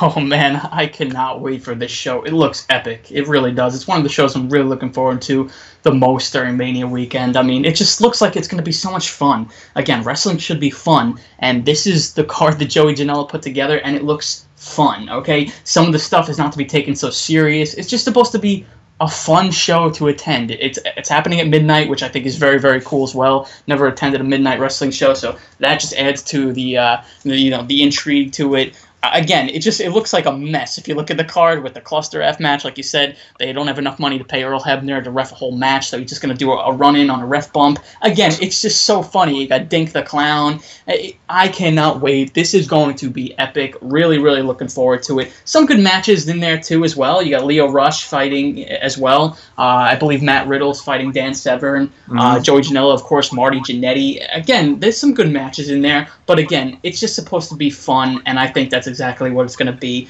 I cannot wait to be there live. I absolutely cannot wait. It's one of the shows I'm really looking forward to in the whole entire weekend. So that's Thursday's event. Let's talk about Friday's events going on. And the two shows we're going to be at, Ryan, two outstanding looking shows in terms of the talent that are going to be there, the matches announced. We'll start off with Progress Wrestling. Uh, they didn't announce any matches yet, but they announced every single talent that's going to be there, and the card is absolutely stacked. You got, of course, a Progress champion Pete Dunne. You have Trent Seven, Zack Sabre Jr., the Progress Atlas champion Matthew Riddle, the first ever and still current WWE United Kingdom champion Tyler Bate, Mark Andrews, Shane Strickland, Mark Haskins, Toni Storm, Jinny, James Drake, Sami Callihan, Rockstar Spud, Jimmy Havoc, and the South Pacific Power Trip. That is an absolutely loaded crop of talent that are going to be there again. They have not announced the matches yet, but that is a all-star roster. Ron, your thoughts on this show? Oh my God, all star roster. I mean, unbelievable. This show is also going to be great. Very excited to be there in attendance. We're both going to be there together. Uh, can't wait. Cannot absolutely wait. It's very, very cool to see Progress Wrestling. Of course, it's a UK based promotion, so you don't really get to see see it happen, uh, you know, here in the states. So the only time you can really get to see it happen is WrestleMania weekend. So it's very, very cool. One of the best parts of Mania weekend is all these companies come together in the same place, obviously, that WrestleMania is, to kind of get fans, to lure them and attract them to come to the, their shows, see what it is like. So hopefully, you know, we can get involved in it. But uh, it's very, very cool to be attending it. And the card, the lineup, I mean, I don't even need to see any of the matches. Just all the names that are announced is enough for me uh, I'm completely sold on it. Cannot wait to be there. All right, and then right after that show, we have another outstanding show for you guys, and that is Revolution Pro Wrestling. Uh, they do have the matches announced for this card, and my goodness, man, the matches on this show are tremendous. We'll start things off with some tag team action. Shane Strickland and Ryan Smile against the Unbreakable F Machines, Michael Elgin, Brian Cage. Ultimate mismatch right there just give me the easy pick here. Give me Elgin and Cage. They, these two guys are tremendous together as a tag team. Strickland and Smile should be good as well, but Elgin and, and Cage have more experience together. Give me the Unbreakable F Machines to pick up the win. Yeah, I agree, definitely. Michael Elgin, Brian Cage, that's one hell of a duo right there. Gonna go with them. This should be an awesome match to see. Very excited to see Michael Elgin teaming up with Brian Cage live. Uh, very, very cool stuff. I know that that has happened uh, couple of times before in PWG and stuff like that, but very, very excited to see it live at this Rev Pro show. So I'm going to go with the Unbreakable F Machines. All right, moving on to our next matchup. Jeff Cobb, Mr. Athletic, takes on Martin Stone, who's mostly known as Danny Burch to a lot of people. Of course, he took part in the uh, United Kingdom tournament in the WWE. Easy pick again. Jeff Cobb is one of the hottest, best wrestlers right now in the world. He's killing it wherever he's going. Big time star in the making. Give me Jeff Cobb to knock off uh, Martin Stone.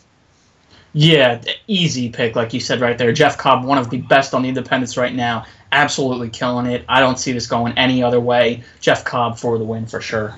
Next matchup, Sammy Callihan takes on Jay White. Tough one to pick here. A lot of people might pick Sammy Callihan, but I'm gonna go with the upset. Give me Jay White. Uh, he's really starting to blossom a lot more now on uh, Ring of Honor television. He's also uh, making more appearances at PWG. Should be a fun match here. Callihan's one of my favorite talents, but sorry, Sammy. Gonna go with the upset here. Give me uh, Jay White to knock off Callihan. Wow, that's an interesting pick right there, but I'm going to go with Sammy Callihan still. I think after the match, Jay White will get the respect of uh, Sami. I think they're going to put on a great match, but uh, it's just really tough to see Sammy Callihan losing, so I'm going to go with my boy Sami. And then the three big matches that are headlining the show that are outstanding. We'll start it off with Rey Fenix against Will Ospreay. These two guys have met each other multiple times, most recently at Battle of Los Angeles 2016.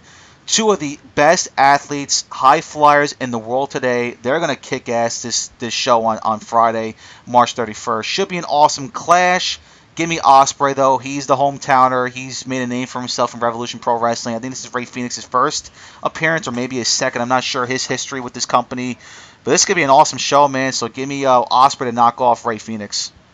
I agree. This is going to be a huge spot fest. You know how good Will Ospreay is with all his flips. Uh, Fenix is just he's no different. I mean, it just looks unbelievable. But you're right. I'm going to go with Will Ospreay. Uh, you know, it could go either way. It really could. But like I said, huge spot fest. Going to be one hell of a match, though. But I'm going to go with Will.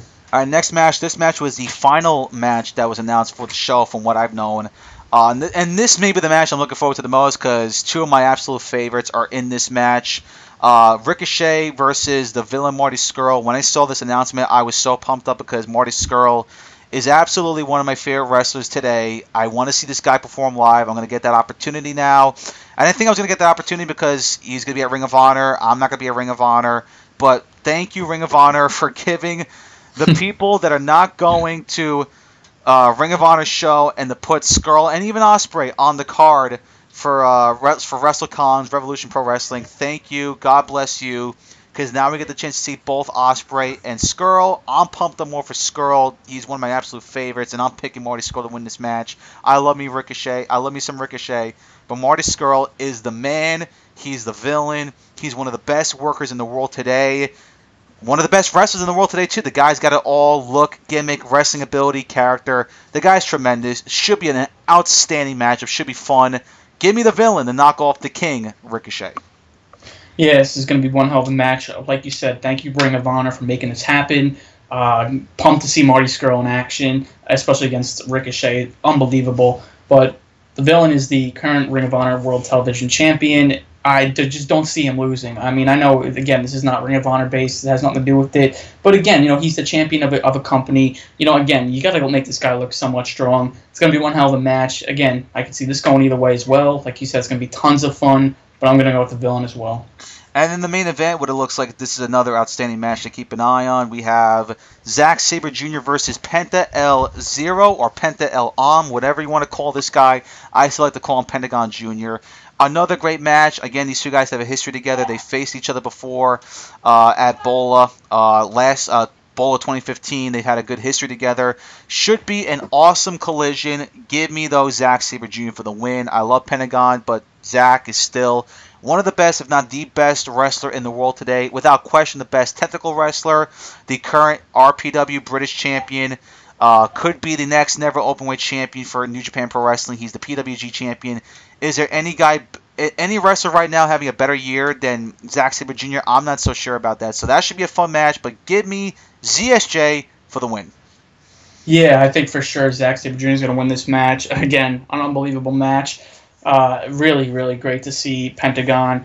Uh, it's going to be awesome to see him live. I mean, uh, especially against Zack Sabre Jr. This is another match that can absolutely steal the show. But I'm going to go with Zack Sabre Jr. as well. He's got three belts around his waist. Uh, this guy's the real deal right now. I just cannot see him losing. So I'm going to go with Zack Sabre Jr. in what is going to also be an incredible match. All right, so there you go. That's Revolution Pro Wrestling taking place on Friday. Let's now shift over to Saturday. A lot of events going on. We'll start off quickly with CZW's Best of the Best tournament. We're not going to go through all the matches. We're just going to pick our guy. But here are the here are the men that are going to be taking part in this tournament. We have Brian Cage, the CZW champion Joe Gacy, Matt Tremont, Penta L, a Pentagon Jr., Jason Cade, AR Fox, Ricochet, David Starr. Scorpio Sky, Michael Elgin, Anthony Henry, Zachary Wentz, Lio Rush, Sh- Shane Strickland, Joey Janela, Desmond Xavier, the entire OI4K, Jake, Dave, Crist, and Sammy Callihan, and Rey Fenix, A tremendous group of talent that are going to be in this tournament. Um, to me, I'm picking Michael Elgin. You know, I, I think he's one of the best workers in the world. This, this is a tough tournament to pick here. These are great talents. All of them are going to be great in this tournament, but to me, Give me uh, Michael Elgin for the win. Yeah, I'm gonna have to. Uh, again, this is just so difficult. Uh, again, uh, so many great talent in this match. Like you said, it's very, very difficult. Ah, uh, you know, it, it's really, it's really tough. I don't even know if I can make a pick here. It's really, really impossible to pick one guy. Uh, Michael Elgin's a good pick, but it's it's just so tough. Again, the talent is so deep. Uh, I think this is going to be incredible. What a treat for some people who are actually going to be there for this. Uh, but man, it's definitely too hard to make a prediction.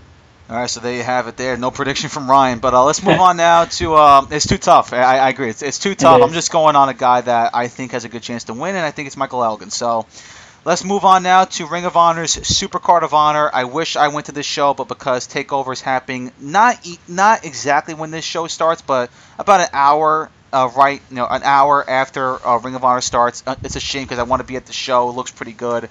We'll start off some quick picks though. Tag team action: The Kingdom, Matt Taven, Vinny Marseglia, of course. No TK O'Ryan, he's out with an injury. Taking on Beer City Bruiser, Silas Young. Just a normal tag team match. Doesn't really mean a lot, but just give me the Kingdom. Taven and, and Vinny and Vinny Marseglia need this match. They need this win. So give me the Kingdom for the win. Yeah, like you said, they desperately need this. Uh, you know, again, big blow not having TK O'Ryan in there. Uh, the Kingdom's definitely got to pick up the win, win here. All right, singles match. Uh, Frankie Kazarian taking on Punishment Martinez. I'm gonna go with Punishment Martinez. I know Frankie Kazarian back to being a face, no longer a part of the Bullet Club, but I, I see a big future ahead for this guy here, Martinez. He's very very talented. He's what six foot seven, moves like a cruiserweight, tremendous talent, great future ahead of him. Give me Martinez to knock off the veteran Frankie Kazarian. Wow, that would definitely be something that that happens. I'm a big fan of this guy, Punisher Martinez, but I'm gonna go with Frankie Kazarian. Uh, again, this guy's gotten a real push as of late, a big push, and uh, again, he's he's number one contender for the TV title, but that'll probably happen on some TV tapings instead. Uh, but I just think he'll keep his momentum rolling with a win here. All right, moving on, some tag team matchup right here. Dragon Lee teams up with Jay White to take on Volador Jr. Uh, and Will Ospreay should be a fun, exciting, fast-paced matchup. Just give me Ospreay and Volador for the win. I think this is Volador's first appearance in Ring of Honor. You want to make a good first impression. Will Ospreay, one of the best in the world.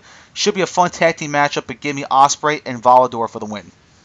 Yeah, I'm going to go with that, them as well. Uh, should be a very interesting matchup here. It looks like a match that basically was just thrown together though, just to get them on the card. One way or another, I think it will deliver. Whenever Will Ospreay's in action, I mean, it's must see in my opinion. Uh, definitely going to go with Will Ospreay and uh, Vodor or whatever you want to call him.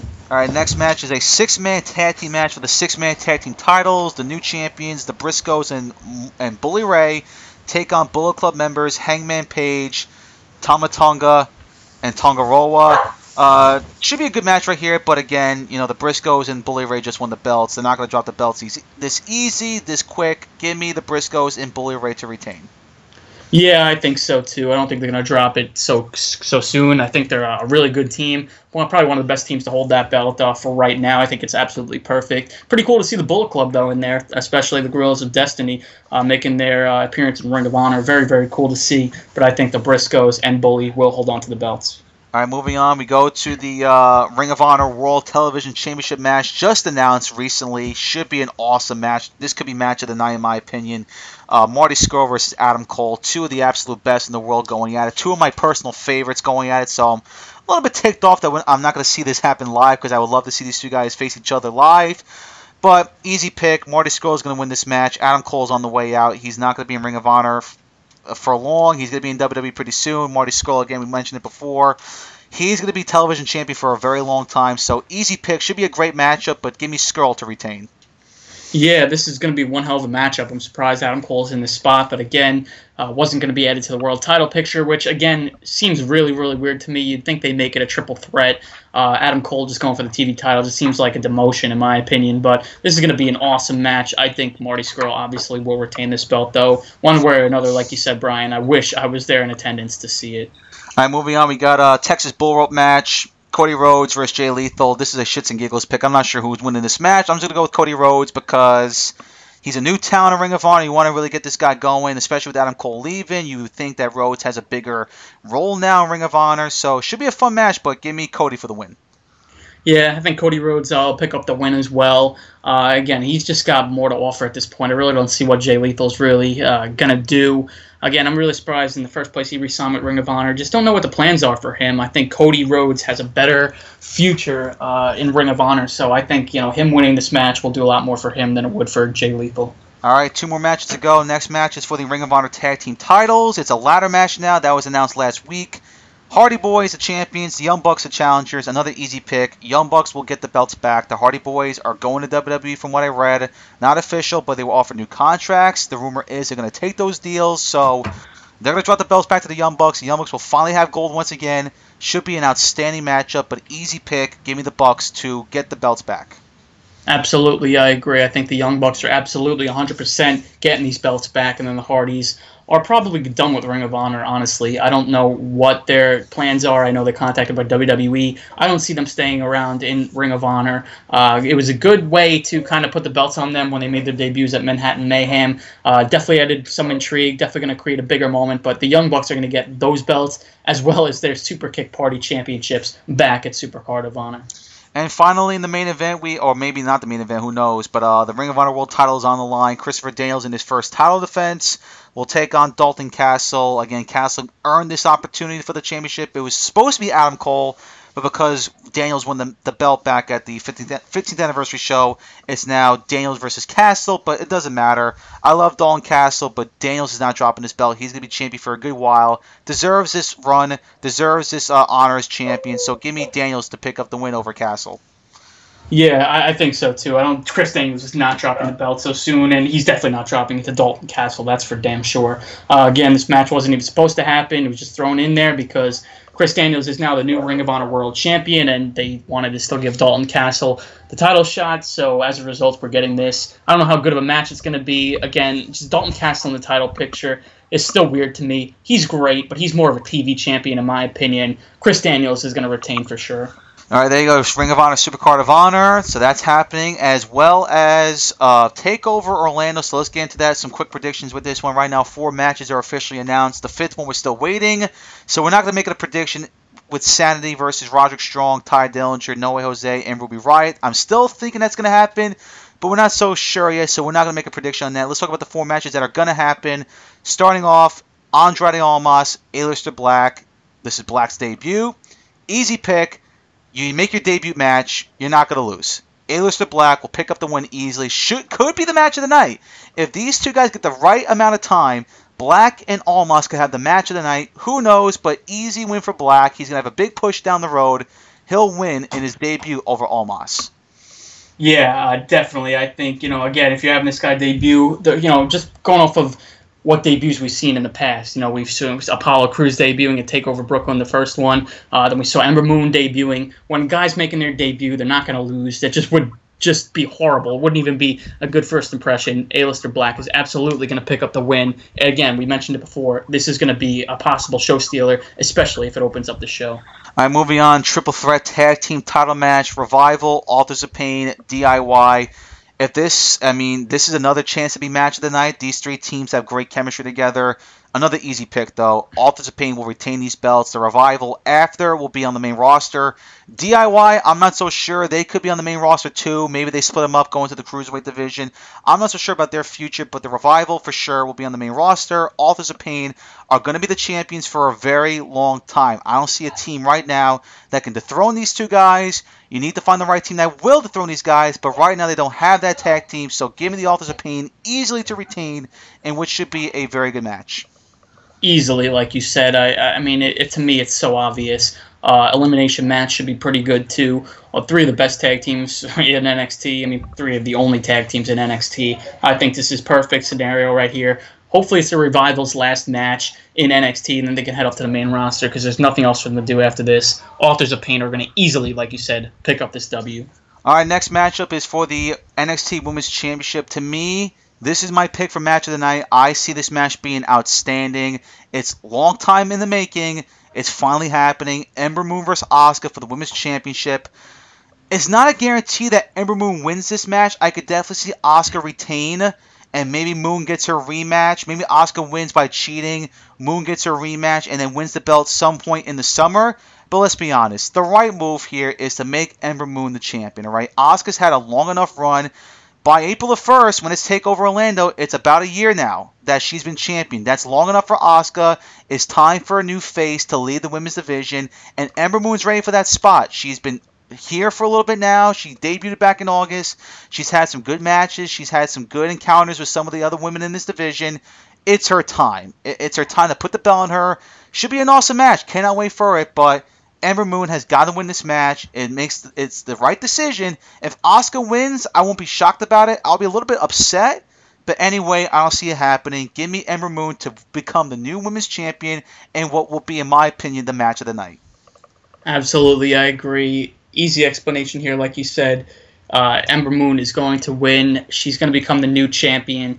Uh, Asuka's run is going to come to an end. I don't think she'll be on the main roster right yet. I think they're going to drag it out, have another rematch probably at Brooklyn Takeover, and then she'll be on the main roster after the summer. I think they will drag it out, but uh, I definitely expect a new champion. And again, it's going to be a great match, like you said. Definitely looking forward to this one. Probably the most out of uh, everything.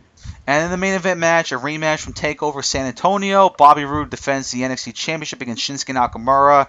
Another easy pick right here. Roode's going to win this match easily. Nakamura is bound for the main roster. I think he'll make a, he'll probably make his debut on Raw. I'm not a fan about that. Should be on SmackDown, but that's the case. You know, everyone needs to be on Raw. But uh, again, this match, I don't see it being as good as the first one. The first one was not bad. Second one, I don't see it being that great. It, it's just going to be the send off match for Nakamura. He's done with NXT. He'll be on the main roster. Roode will move on to a different opponent. Who the hell knows who that guy's going to be? But, anyways, easy pick. Bobby Roode will still be your NXT champion after TakeOver. Yeah, I agree. This will be Nakamura's send off, probably. I definitely expect Bobby Roode easily to retain this belt. Uh, I don't know if anybody's going to get involved, such as an Ohno or, you know, somebody to be his next challenger. I don't know if we'll get that right yet. Like I said, I expect this to be Nakamura's send off after the match is over, uh, and then he'll be debuting after WrestleMania, either on Raw or SmackDown. So, either way, Bobby Roode is definitely retaining this belt. All right, so there you go. Takeover Orlando takes place April the 1st, the night before WrestleMania. Of course, the Hall of Fame induction ceremony is also going on that weekend. Uh, great class this year. Kurt Angle, Diamond Dallas Page, the Rock and Roll Express, Beth Phoenix, Teddy Long, Ravishing Rick Rude. Awesome class. Cannot wait to see it. Ryan, quick thoughts on the Hall of Fame. Yeah, I mean, one of the best classes I think we've seen in a long time. I'll be in attendance for it. Very much looking forward to it. All the inductors, too, who are inducting uh, some of these guys, such as Eric Bischoff coming back, Jim Cornette. Really, some interesting names that you've never thought you'd see coming back. So, very, very interesting. Very good. Very cool to see. Uh, definitely looking forward to seeing what's in store. Yeah, absolutely. And now let's move on to the biggest event of the weekend.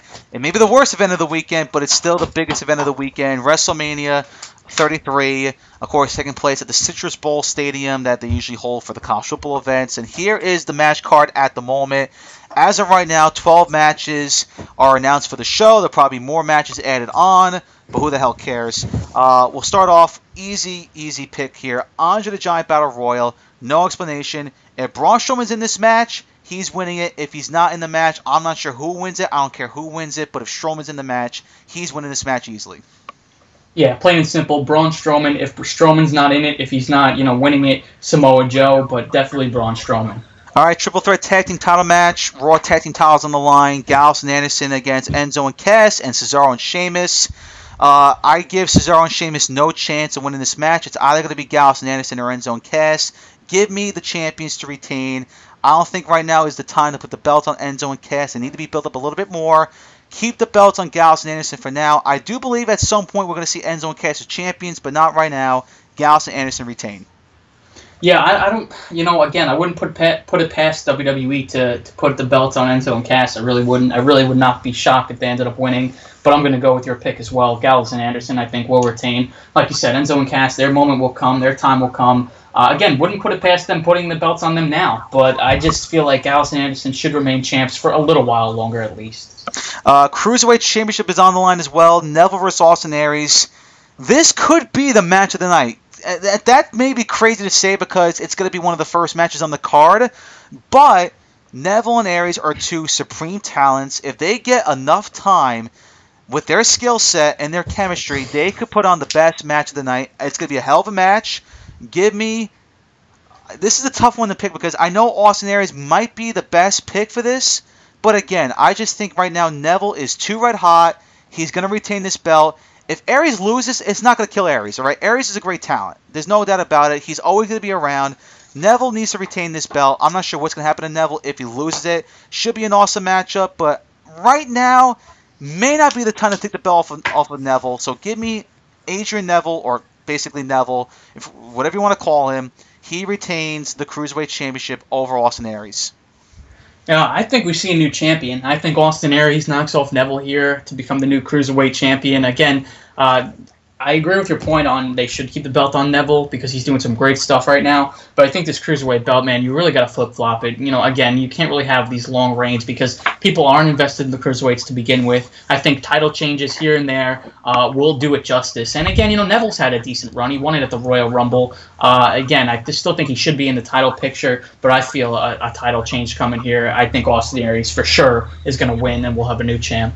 All right, there we go. SmackDown Women's titles on the line in a multiple women's match. Right now, the only people that are announced for this match are Alexa Bliss, the champion, Carmella, Natalya, Mickie James, Becky Lynch, and others will be making appearances. I'm hearing Naomi will be back in time. That's pretty cool to see. And we also can see some appearances from, uh, you know, Kelly Kelly, uh, Victoria. We've heard them that they could be back in time for this match. That should be pretty cool to see. But uh, give me Bliss to retain. I think right now you gotta keep the belt on Bliss. I mean, this could be a point where she does drop the belt because she was never supposed to be champion. Only the only reason why she became champion again was because of Naomi's injury. But let's be honest, this is not the way to bring the belt back to Naomi. If you're gonna have Naomi become champion, let her win it by herself and not in a goofy, some sort of battle royal a match that is gonna happen. But to me right now, Bliss will retain the belt. Yeah, I don't know. I, I, don't see Bliss retaining this belt. I think it's either going to Mickie James or uh, Becky Lynch. Uh, I just I have a really tough time seeing her retain this belt. Uh, again, yeah, it is a weird match because again, not every opponent is announced, and basically you're gonna have people like Kelly Kelly, Victoria possibly coming back, uh, just jumping right in here. Even though Daniel Bryan specifically said anybody on the roster, but uh, to me, this is where those women are gonna be incorporated. Uh, again, I Mickie James or Becky Lynch is getting belt. I just I don't see Bliss retaining it. All right, moving on to another women's match, the Fatal Four Way match for the Raw Women's Title: Bayley, Charlotte, Sasha Banks, and Nia Jax. Again, I think we're going to see a retain right here. Give me Bayley to retain the belt. Charlotte's not winning the belt. If she does, that will be absurd. If there's anybody that should win this belt other than Bayley, it's Sasha Banks. But from what I've heard, after this match is done, we're going to see Sasha Banks turn heel on Raw, not at WrestleMania. So I think Bayley's going to retain the belt. Then on Raw, Sasha Banks is going to turn heel, and they're going to start their own program. So give me Bayley to retain, and then right after, on Raw, we're going to see Sasha turn heel, and it's going to be Sasha versus Bayley for the future. Yeah, I think Bayley will retain here. Uh, again, this will be a good moment for her to retain, uh, go against the odds, and, and beat four, uh, three other women to retain this belt. I think again, this is a bigger moment than her actually winning the belt. Again, nobody expects her to really retain. Again, you got Nia Jax in the match. You got Charlotte, who is a, like a five-time champion. You got Sasha Banks, who's a four-time champ. Again, nobody really expects Bayley to win. Again, kayfabe. I'm talking about here, but uh, I think Bayley will retain, like you said, and then it'll set up a, a Bayley Sasha Banks feud somewhere down the line, probably in the summer, that will lead up to a match at SummerSlam of some sort. So I agree with your point there. Bayley uh, is going to retain. Mixed tag team match: John Cena and Nikki Bella versus Miz and Maryse. Again, I have no care in the world for this match. And this is an easy pick. Cena and Nikki are going to win this match. After the match is over, Cena is going to propose to Nikki Bella. The marriage is going to officially happen. And then after the match is over, we're not going to see Cena. We're not going to see Nikki Bella. They're going to be off television. Miz and Maryse are going to go move on to something else. But easy pick. Cena and Nikki win the match. Yeah, there's no way they don't win this match. Uh, I'd be shocked if the Miz and Maryse end up winning. But again, like you said, if there is going to be some sort of proposal or something, uh, again, Cena and Nikki got to win the match first, obviously, uh, which will set that up. So I think one way or another, they will definitely win. All right, Intercontinental titles on the line as well. Dean Ambrose versus Baron Corbin. I've not really been the biggest fan of this build-up. It should be a little bit better. Anyway, though, should be a good solid match. But give me Corbin. He's going to win this belt. It's time. The title run for Ambrose has not gone well. It should be better. Really not his fault. It's just the goofy character he's playing right now. Just not good for him. Need a new champion. Corbin's on a roll right now. Give me the Lone Wolf to become the new IC champion at WrestleMania to me, this needs a stipulation for God's sake. I, I mean, to me, one on one, straight up, it does nothing. I mean, with all the attacks and brutal things that Baron Corbin's been doing to Dean Ambrose, this needs a stipulation involved. Uh, I'm really, really shocked again that it really uh, was not added yet. I know the match was just announced, but you would think a stipulation would come with that. Uh, this has pre-show written all over it to me as well. But I do think, like you said, Baron Corbin will win this belt. He should win this belt. It, like you said, it's time. It's time for this guy to do something. Dean Ambrose doesn't need it. He's done nothing with it since he's won it. Uh, Baron Corbin is going to win. All right, moving on for the United States Championship, Chris Jericho versus Kevin Owens. This is one of the matches I'm looking forward to the most because the story, the build-up has been very, very good between these two guys, but another easy pick. Owens going to win this match. Jericho's leaving the company to go on his Fozzy tour. Not sure when he'll be back, but easily pick right, easy pick right here. Should be a good match, but Owens is going to become the new, the new United States champion.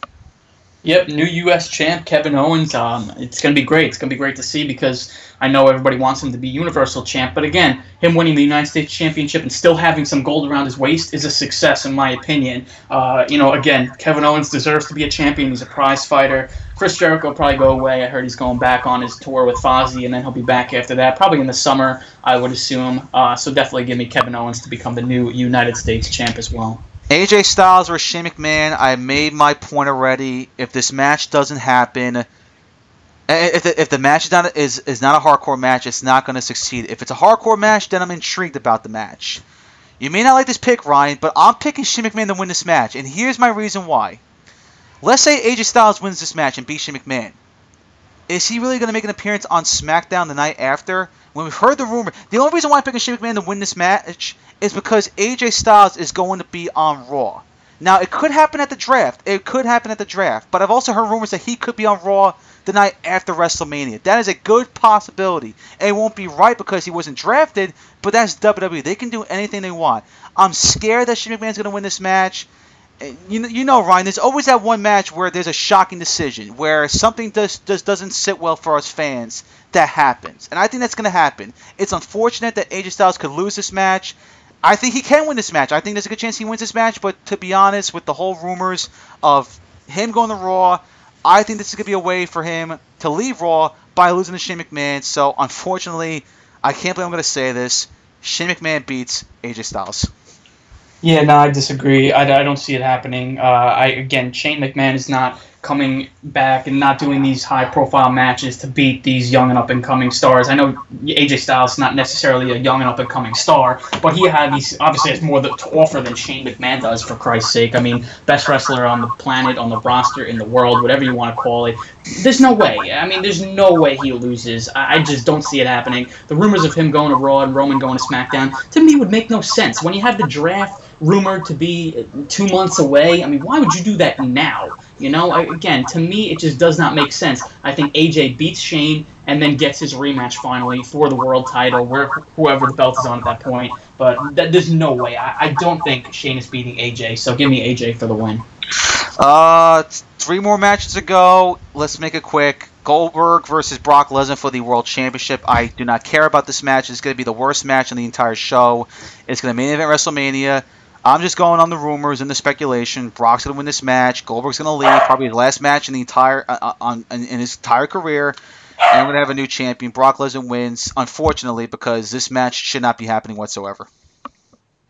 Yeah, Brock's going to win easily. Uh, again, I don't know how long this match is going to be. I don't know. Again, I expect it to be brutal. Uh, short match probably because Goldberg can't go that long. We all know that. Uh, I expect it to be a bloody, brutal beatdown by, by Brock, like we've seen him do to Randy Orton at SummerSlam, something along the lines of that. But either way, Brock's walking out with the Universal title. How long he's holding it for, I have no idea. We probably won't see Goldberg after this, but uh, Brock is walking out for sure. Roman Reigns versus The Undertaker, another easy pick. Roman's winning this match. We've heard the rumors that Taker's going to lose the match to Roman Reigns as a passing of the torch. That's stupid of me, but it is what it is. Roman's a young guy. He he should win this match. If Taker wins, it makes no sense.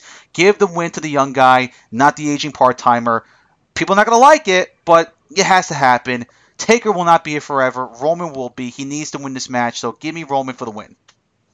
Yeah, Roman Reigns is going to win, whether people like it or not, whether people want to riot, boo, whatever. Uh, it's not going to be a pretty scene, I'll tell you that, when he d- defeats the Undertaker. It's not going to be. Uh, I wouldn't be shocked if people walk out of the building. That's how some how bitter some people are towards Roman Reigns and how how heavy their hatred is towards this poor guy. But again, he's going to win. It's going to be a passing of the torch, like you said. It just makes no sense for the Undertaker to win. I mean, again, his undefeated streak is broken. So why does he need to win still? Why? What does one loss or two losses do? Either way, he has a loss. It doesn't really matter. Uh, they want Roman to be this top guy him beating the Undertaker would make him an even bigger top guy uh, than he already is. So to me, it only makes sense. So Roman Reigns uh, for the win.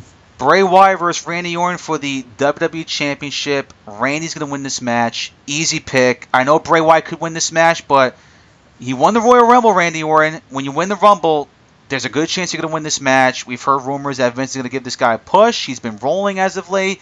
It sucks because I want to see Bray Wyatt retain, but I just don't see it. Should be an awesome match. The story's been very good, but Randy Orton wins this match and becomes the new WWE Champion.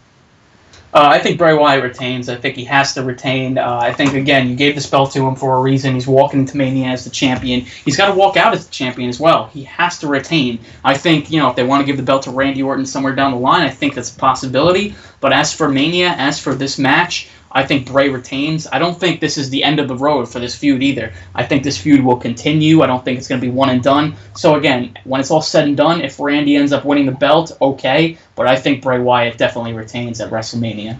And now, as of right now, it's not official yet between Triple H and Seth Rollins, but you have to believe these two guys are going to have a match at WrestleMania whether whether it's a match, whether it's a brawl, who the hell knows? But it's going to be something to watch. This is that's probably the part I'm looking forward to the most is what's is what Seth Rollins and Triple H are going to do to each other.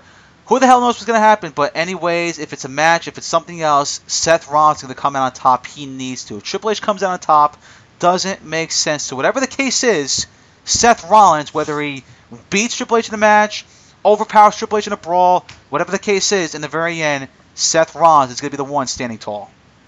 Yeah, I definitely agree. One way or another, if it's a match or not. I heard some rumors of Finn Balor possibly coming in if, if Seth really has some issues. Either way, we're going to see something really, really cool go down. Triple H has been training, so he's going to get physical. I think, you know, they wouldn't be putting Seth in this spot if they didn't think he could go. Uh, if, like you said, if it's a match, Seth walks out the winner. Either way, though, Seth has got to come out on top, obviously. Triple H knows that. He's not here to win and beat these young guys anymore. He put over Roman Reigns last year. He'll put over Seth Rollins this year. Absolutely. So there you have it, people. Our prediction previewing for WrestleMania weekend. Again, no show next Thursday. Me and Ryan are going to be in Orlando by then. So hopefully everyone enjoys this upcoming weekend. And I'm looking forward to seeing some of you guys, hopefully, at WrestleMania and uh, at other shows going on that weekend. Progress, Red Pro, Evolve.